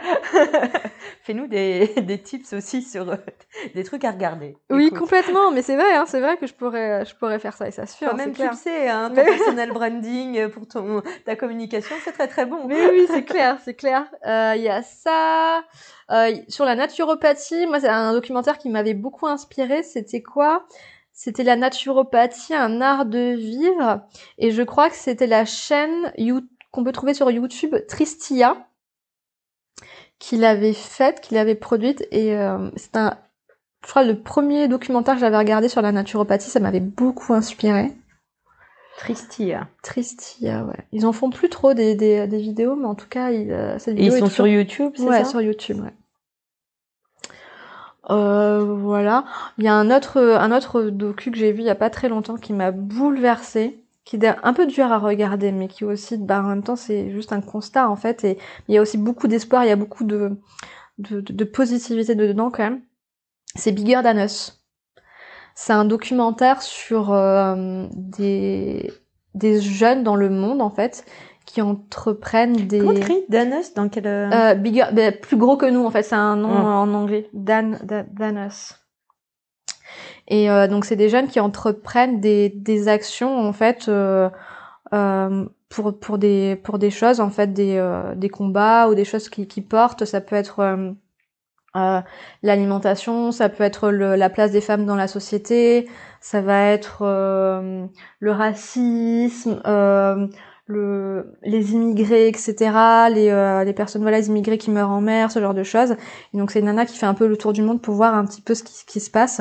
Et euh, c'est vraiment, c'est poignant en fait. C'est très poignant et en même temps on voit que c'est aussi beau parce qu'en fait on voit que, ben en fait il y a des jeunes qui sont là et punaise, on a ces, ces gens-là ont genre 16 ans, c'est des ados, et ils font des choses incroyables, ils ont une énergie et ils portent des choses qui, qui est juste ouf. Et on a l'impression qu'ils sont portés par, par, par ça, en fait, parce qu'ils, parce qu'ils vivent. Et, euh, et voilà, c'est, vraiment très très beau. Écoute, on va être bien inspiré. Tu, tu m'as pas vraiment donné du léger. en léger. Euh... Allez, vas-y, une. Parce que là, ça fait très quand même très spirituel et tout. On est très dans l'harmonie avec euh, la suite et Ouais, tout. ouais. Mais moi, j'aimerais bien un truc un peu genre parce que je sais que t'as des trucs qui sont euh, Ouais, bah alors, je vais juste dire un ce que truc je pas trop culpabilisant Voilà, pour toi. voilà, un truc que je regarde en ce moment, juste voilà, je vais être très tout à fait honnête, c'est Downtown Abbey, Ok. qui est un truc plan-plan sur une espèce de famille euh, Richard euh, dans, en Angleterre dans les années euh, 1920, un truc comme ça. Ouais, c'est ça. Et au début, j'avais trouvé ça tellement, je c'est nul.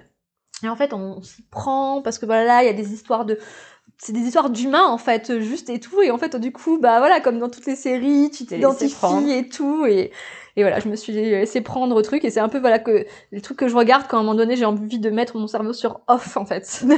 voilà, Ça fait du bien, il faut aussi des fois. exactement. Euh, est-ce que t'as des rituels bien-être? Non, c'est pas. Est-ce que c'est quels sont tes rituels bien-être? Euh, j'en ai pas mal qui sont liés, euh, qui sont liés à ma à ma pratique euh, par rapport à mes métiers, etc. Euh, bah il y a la médi. Après par contre, ouais c'est des rituels, mais on va pas dire que forcément. J'essaye de faire en sorte que ce soit des routines, Hmm. mais c'est la- les routines, c'est des choses avec lesquelles euh, il faut que je travaille là-dessus, voilà. Parce que Ah, t'as du mal sur la peu- régularité. Ouais, exactement. Ah, Mais en tout cas, j'ai des- Tu nous fais plaisir. Enfin, moi, Voilà. tu nous fais plaisir. Hein, parce que moi, j'y arrive pas. Ouais, ouais. Genre, je suis là, mais comment elles font pour se lever à 5-6 heures du mat, euh, faire des salutations au soleil, euh, faire des boules de, énergétiques pour manger, euh, 10 minutes de méditation, un truc Hmm. transcendantal. Je suis là, genre, mais jamais de la vie, j'y arrive. Moi, je, je fais tout ça, mais par contre, euh, c'est- c'est, c'est, il n'y a pas forcément de routine. Mais j'aimerais, en fait, c'est un de mes objectifs et vraiment, c'est un truc sur lequel justement, je me dis qu'il faut que je travaille ça en, en thérapie intuitive parce que quand je le fais, quand je j'arrive quand même des fois à avoir une régularité, bah, je me sens super bien. C'est juste que j'ai tendance à me laisser en fait euh, embarquer par. du matin ou pas? Mmh, Parce que sinon, il y a le Miracle Morning. Tu l'as lu, ce bouquin? Non, mais euh, je suis pas trop du matin, non, c'est ça le truc. Ouais, que- bah, je sais, moi aussi, c'est ça l'angoisse. C'est C'est genre, ça. moi, plus je reste au lit, plus je suis heureuse. Donc, j'étais en galère, je suis Ouais. restée super longtemps au lit, je suis là, bon, mais c'est parce que ça ira mieux tout le reste. C'est ça. C'est vrai que le matin, c'est un petit peu, et en même temps, c'est, après, c'est difficile de trouver un autre moment dans la journée. Enfin bref. Non, mais c'est, c'est, c'est c'est pas que c'est difficile, c'est c'est pas facile, et je vais y arriver. C'est juste que ça fait partie de mes objectifs à travailler euh, personnel cette année. Et euh, voilà. Teste de lire ce bouquin, il paraît quand même qu'il y a plein de bons conseils, au moins pour prendre les habitudes et Mmh. prendre le, le rythme. Je n'y suis pas encore non plus, je te rassure. Ok. Bah voilà. Mais dans celles qui y arrivent, en général, elles ont à peu près Mmh. toutes lues et suivi les conseils. Il y a même des versions audio ou. D'accord, ok. Mais c'est vrai que ouais, j'entends beaucoup parler de ce, ce bouquin. Je Tu me vois, dis que, Il y a un truc. ouais, ouais, il y a un truc. Ça, ça revient. Donc, Et coup, euh, tes, tes petites routines, euh, pas routines. ou- Ouais, ben je fais euh, du coup du reiki de temps en temps, euh, dire euh, une fois par semaine. Ah oui, c'est vrai d'ailleurs, c'est drôle parce que tu nous as parlé du fait que le Reiki avait genre ouvert ton côté Mm. spirituel et malgré tout, t'as pas fait une formation de Reiki. Si, si, si. Ah, j'ai euh, si si j'ai été initiée au Reiki, je suis euh, niveau 2, donc il y a, y a quatre niveaux il me semble. Donc je suis niveau 2 et euh, et donc je, je pratique sur moi euh, voilà euh, ouais à peu près une fois par semaine quoi. Je me fais un soin en fait, un soin énergétique. Ok. Euh, je fais aussi un peu de yoga. Euh, je fais aussi euh, voilà des exercices de gratitude aussi. Euh, des quoi ouais des exercices de, des exercices de respiration. Ouais je fais ouais bah après j'écoute aussi beaucoup de les, en fait les podcasts etc sur la spiritualité ça me ça me nourrit aussi beaucoup donc j'aime bien j'aime bien ça et euh, je fais du sport aussi. Ben là, je me suis remise à au, au sport. J'étais super contente. J'attendais d'être un petit peu posée. Là, je me suis remise au un art martial qui s'appelle le Sanda. C'est un art martial chinois. C'est de la boxe chinoise. Ouh, vas-y, ça tu me plais, développe. Et ben, en fait, c'est de la boxe chinoise. euh, en fait, pied-main, euh, pied-main. Ouais. Et euh, donc, je fais ça avec euh, avec euh, le comment ça, l'école euh, Kagu Kung Fu. Euh, c'est une nouvelle école qui a qui a ouvert à à Koé et euh, et c'est un ami qui a ouvert ça. Et en fait il a été euh, il a été pendant trois ans en Chine se former au kung fu avec des maîtres d'arts martiaux euh, chinois qui euh, clairement il nous disait pour texto enfin c'est le genre de genre de gars qui avec tel niveau qui cassaient des, des briques en fait avec leurs mains mais vraiment, genre ça, ça existe et en fait ils ont, lui il a fait ça pendant trois ans et il nous racontait un petit peu son ce qu'il faisait etc et c'était juste dingue et donc euh, voilà il a ouvert son école et donc je suis super contente et là ça fait un mois que à peu près un mois ou trois semaines que j'ai commencé et j'adore. Je suis vraiment super contente parce que en fait quand j'étais ado j'avais fait un an de full contact et j'avais arrêté parce que je m'étais cassé le coude. Et puis après j'étais partie dans mes trucs d'ado. Voilà clairement. Après j'ai lâché. Euh, ouais non finalement c'est bien mieux d'être avec les copains machin faire des trucs. Mais euh, ça a toujours été un truc que j'ai voulu reprendre à un moment donné euh, l'art martial. C'est vraiment quelque chose qui me plaît. Ce fait d'avoir une discipline et de d'avoir vraiment un espace aussi où lâcher des choses en fait dans le dans le mouvement etc avec le fait de ouais enfin ça me parle beaucoup et puis on, voilà, on travaille le cardio, on travaille plein de choses et tout. Et euh, non, franchement, je, je, recommande pour toutes les personnes qui sont sur Dumbea et qui souhaitent. Euh... Oui, parce que là, du coup, moi, je suis un peu deg. Hein. ouais. Mais en plus, elle est géniale sa salle parce qu'en fait, elle est à Koé et donc en fait, c'est une salle qui est ouverte sur euh, sur son terrain, sur la nature. Ouais. C'est c'est trop beau, c'est trop trop beau, c'est génial. C'est pas drôle. Oui. bah, peut-être il fera des euh, des stages. Peut-être, peut-être ouais. Tu m'en parles. Et il fait aussi du tai chi et du qigong, qigong, un qigong. qigong, voilà, j'arrive jamais à prononcer. Du, tai, du tai chi, du qigong et un autre truc d'art martial mais un peu plus poussé, euh, violent quoi, genre euh, voilà.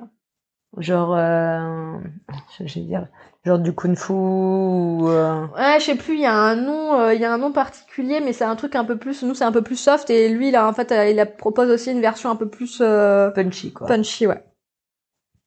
Ok. Bon, écoute, tu me donnes plein de pistes. Hein. on est bon, bon. Euh, Est-ce que tu te sens heureuse et accomplie? Ben franchement, euh, ça dépend des jours. Des fois oui, des fois non. On va dire que euh, grosso modo quand même, je me sens bien. Il y a des phases où il y a eu une phase il y a pas très longtemps où je me sentais pas du tout là-dedans.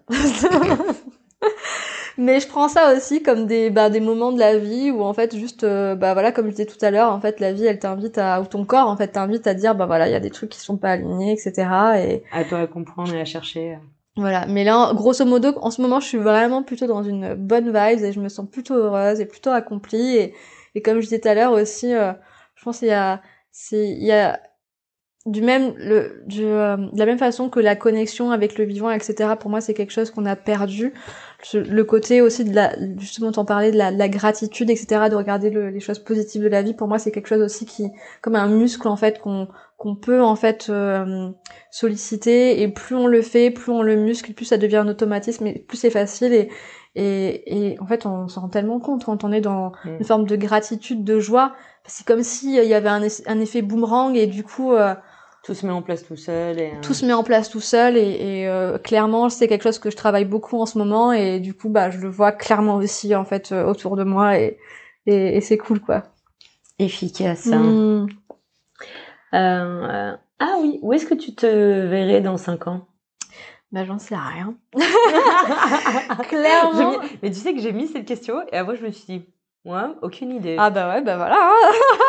Il n'y a pas forcément de réponse, hein, c'est ce qu'on disait tout à l'heure. Je hein. n'en ai aucune idée. Je pense que je serai à un endroit où j'aurais envie à, un moment donné, où la vie m'aura emmené, où voilà, mon esprit, mon âme m'aura emmené. Et puis j'espère juste que je kifferai, voilà, ce moment-là. ok. Et, euh, et du coup, là, si on pouvait t'emmener n'importe où, euh, où est-ce que tu irais?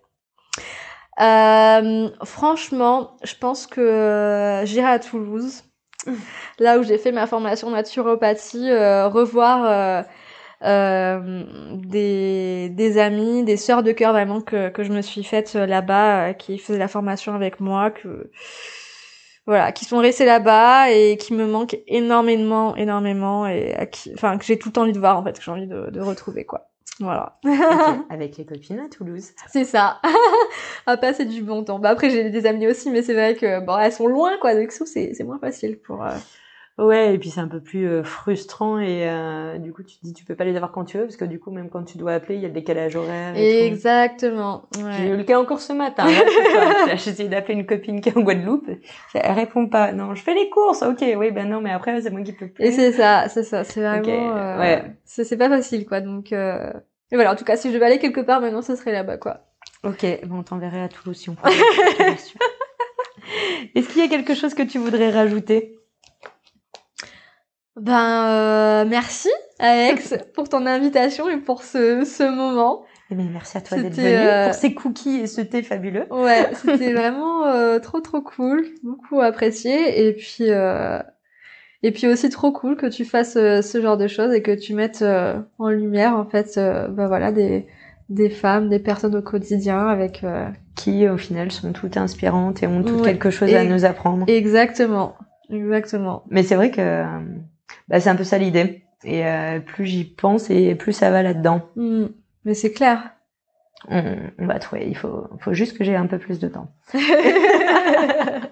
tout cas, merci à toi d'avoir été là. Merci pour ce, ce moment toutes les deux euh, passés pour mieux te découvrir. Oui, merci à toi Alex, avec grand grand plaisir. Et puis merci à nos auditeurs qui nous écoutent, etc. Ah, écoute, euh, je, je, pense qu'ils seront nombreux. Nous aurons des retours, nous des contacts s'ils veulent venir tester euh, voilà. tes différentes thérapies et autres. Voilà, super. Allez, merci beaucoup. Merci Alex. Merci d'avoir écouté cet épisode d'Océanienne Inspirante. J'espère qu'il t'a plu. Si tu as aimé, n'hésite pas à partager ce podcast et à en parler autour de toi. Pour le soutenir, je t'invite à mettre 5 étoiles sur Apple Podcast et rédiger un commentaire. Tu aideras à faire connaître le podcast. Tu peux suivre Océanienne Inspirante via sa page Facebook et Instagram du même nom. Tu trouveras toutes les informations dans le descriptif de l'épisode. On se retrouve très bientôt. En attendant, sois inspiré.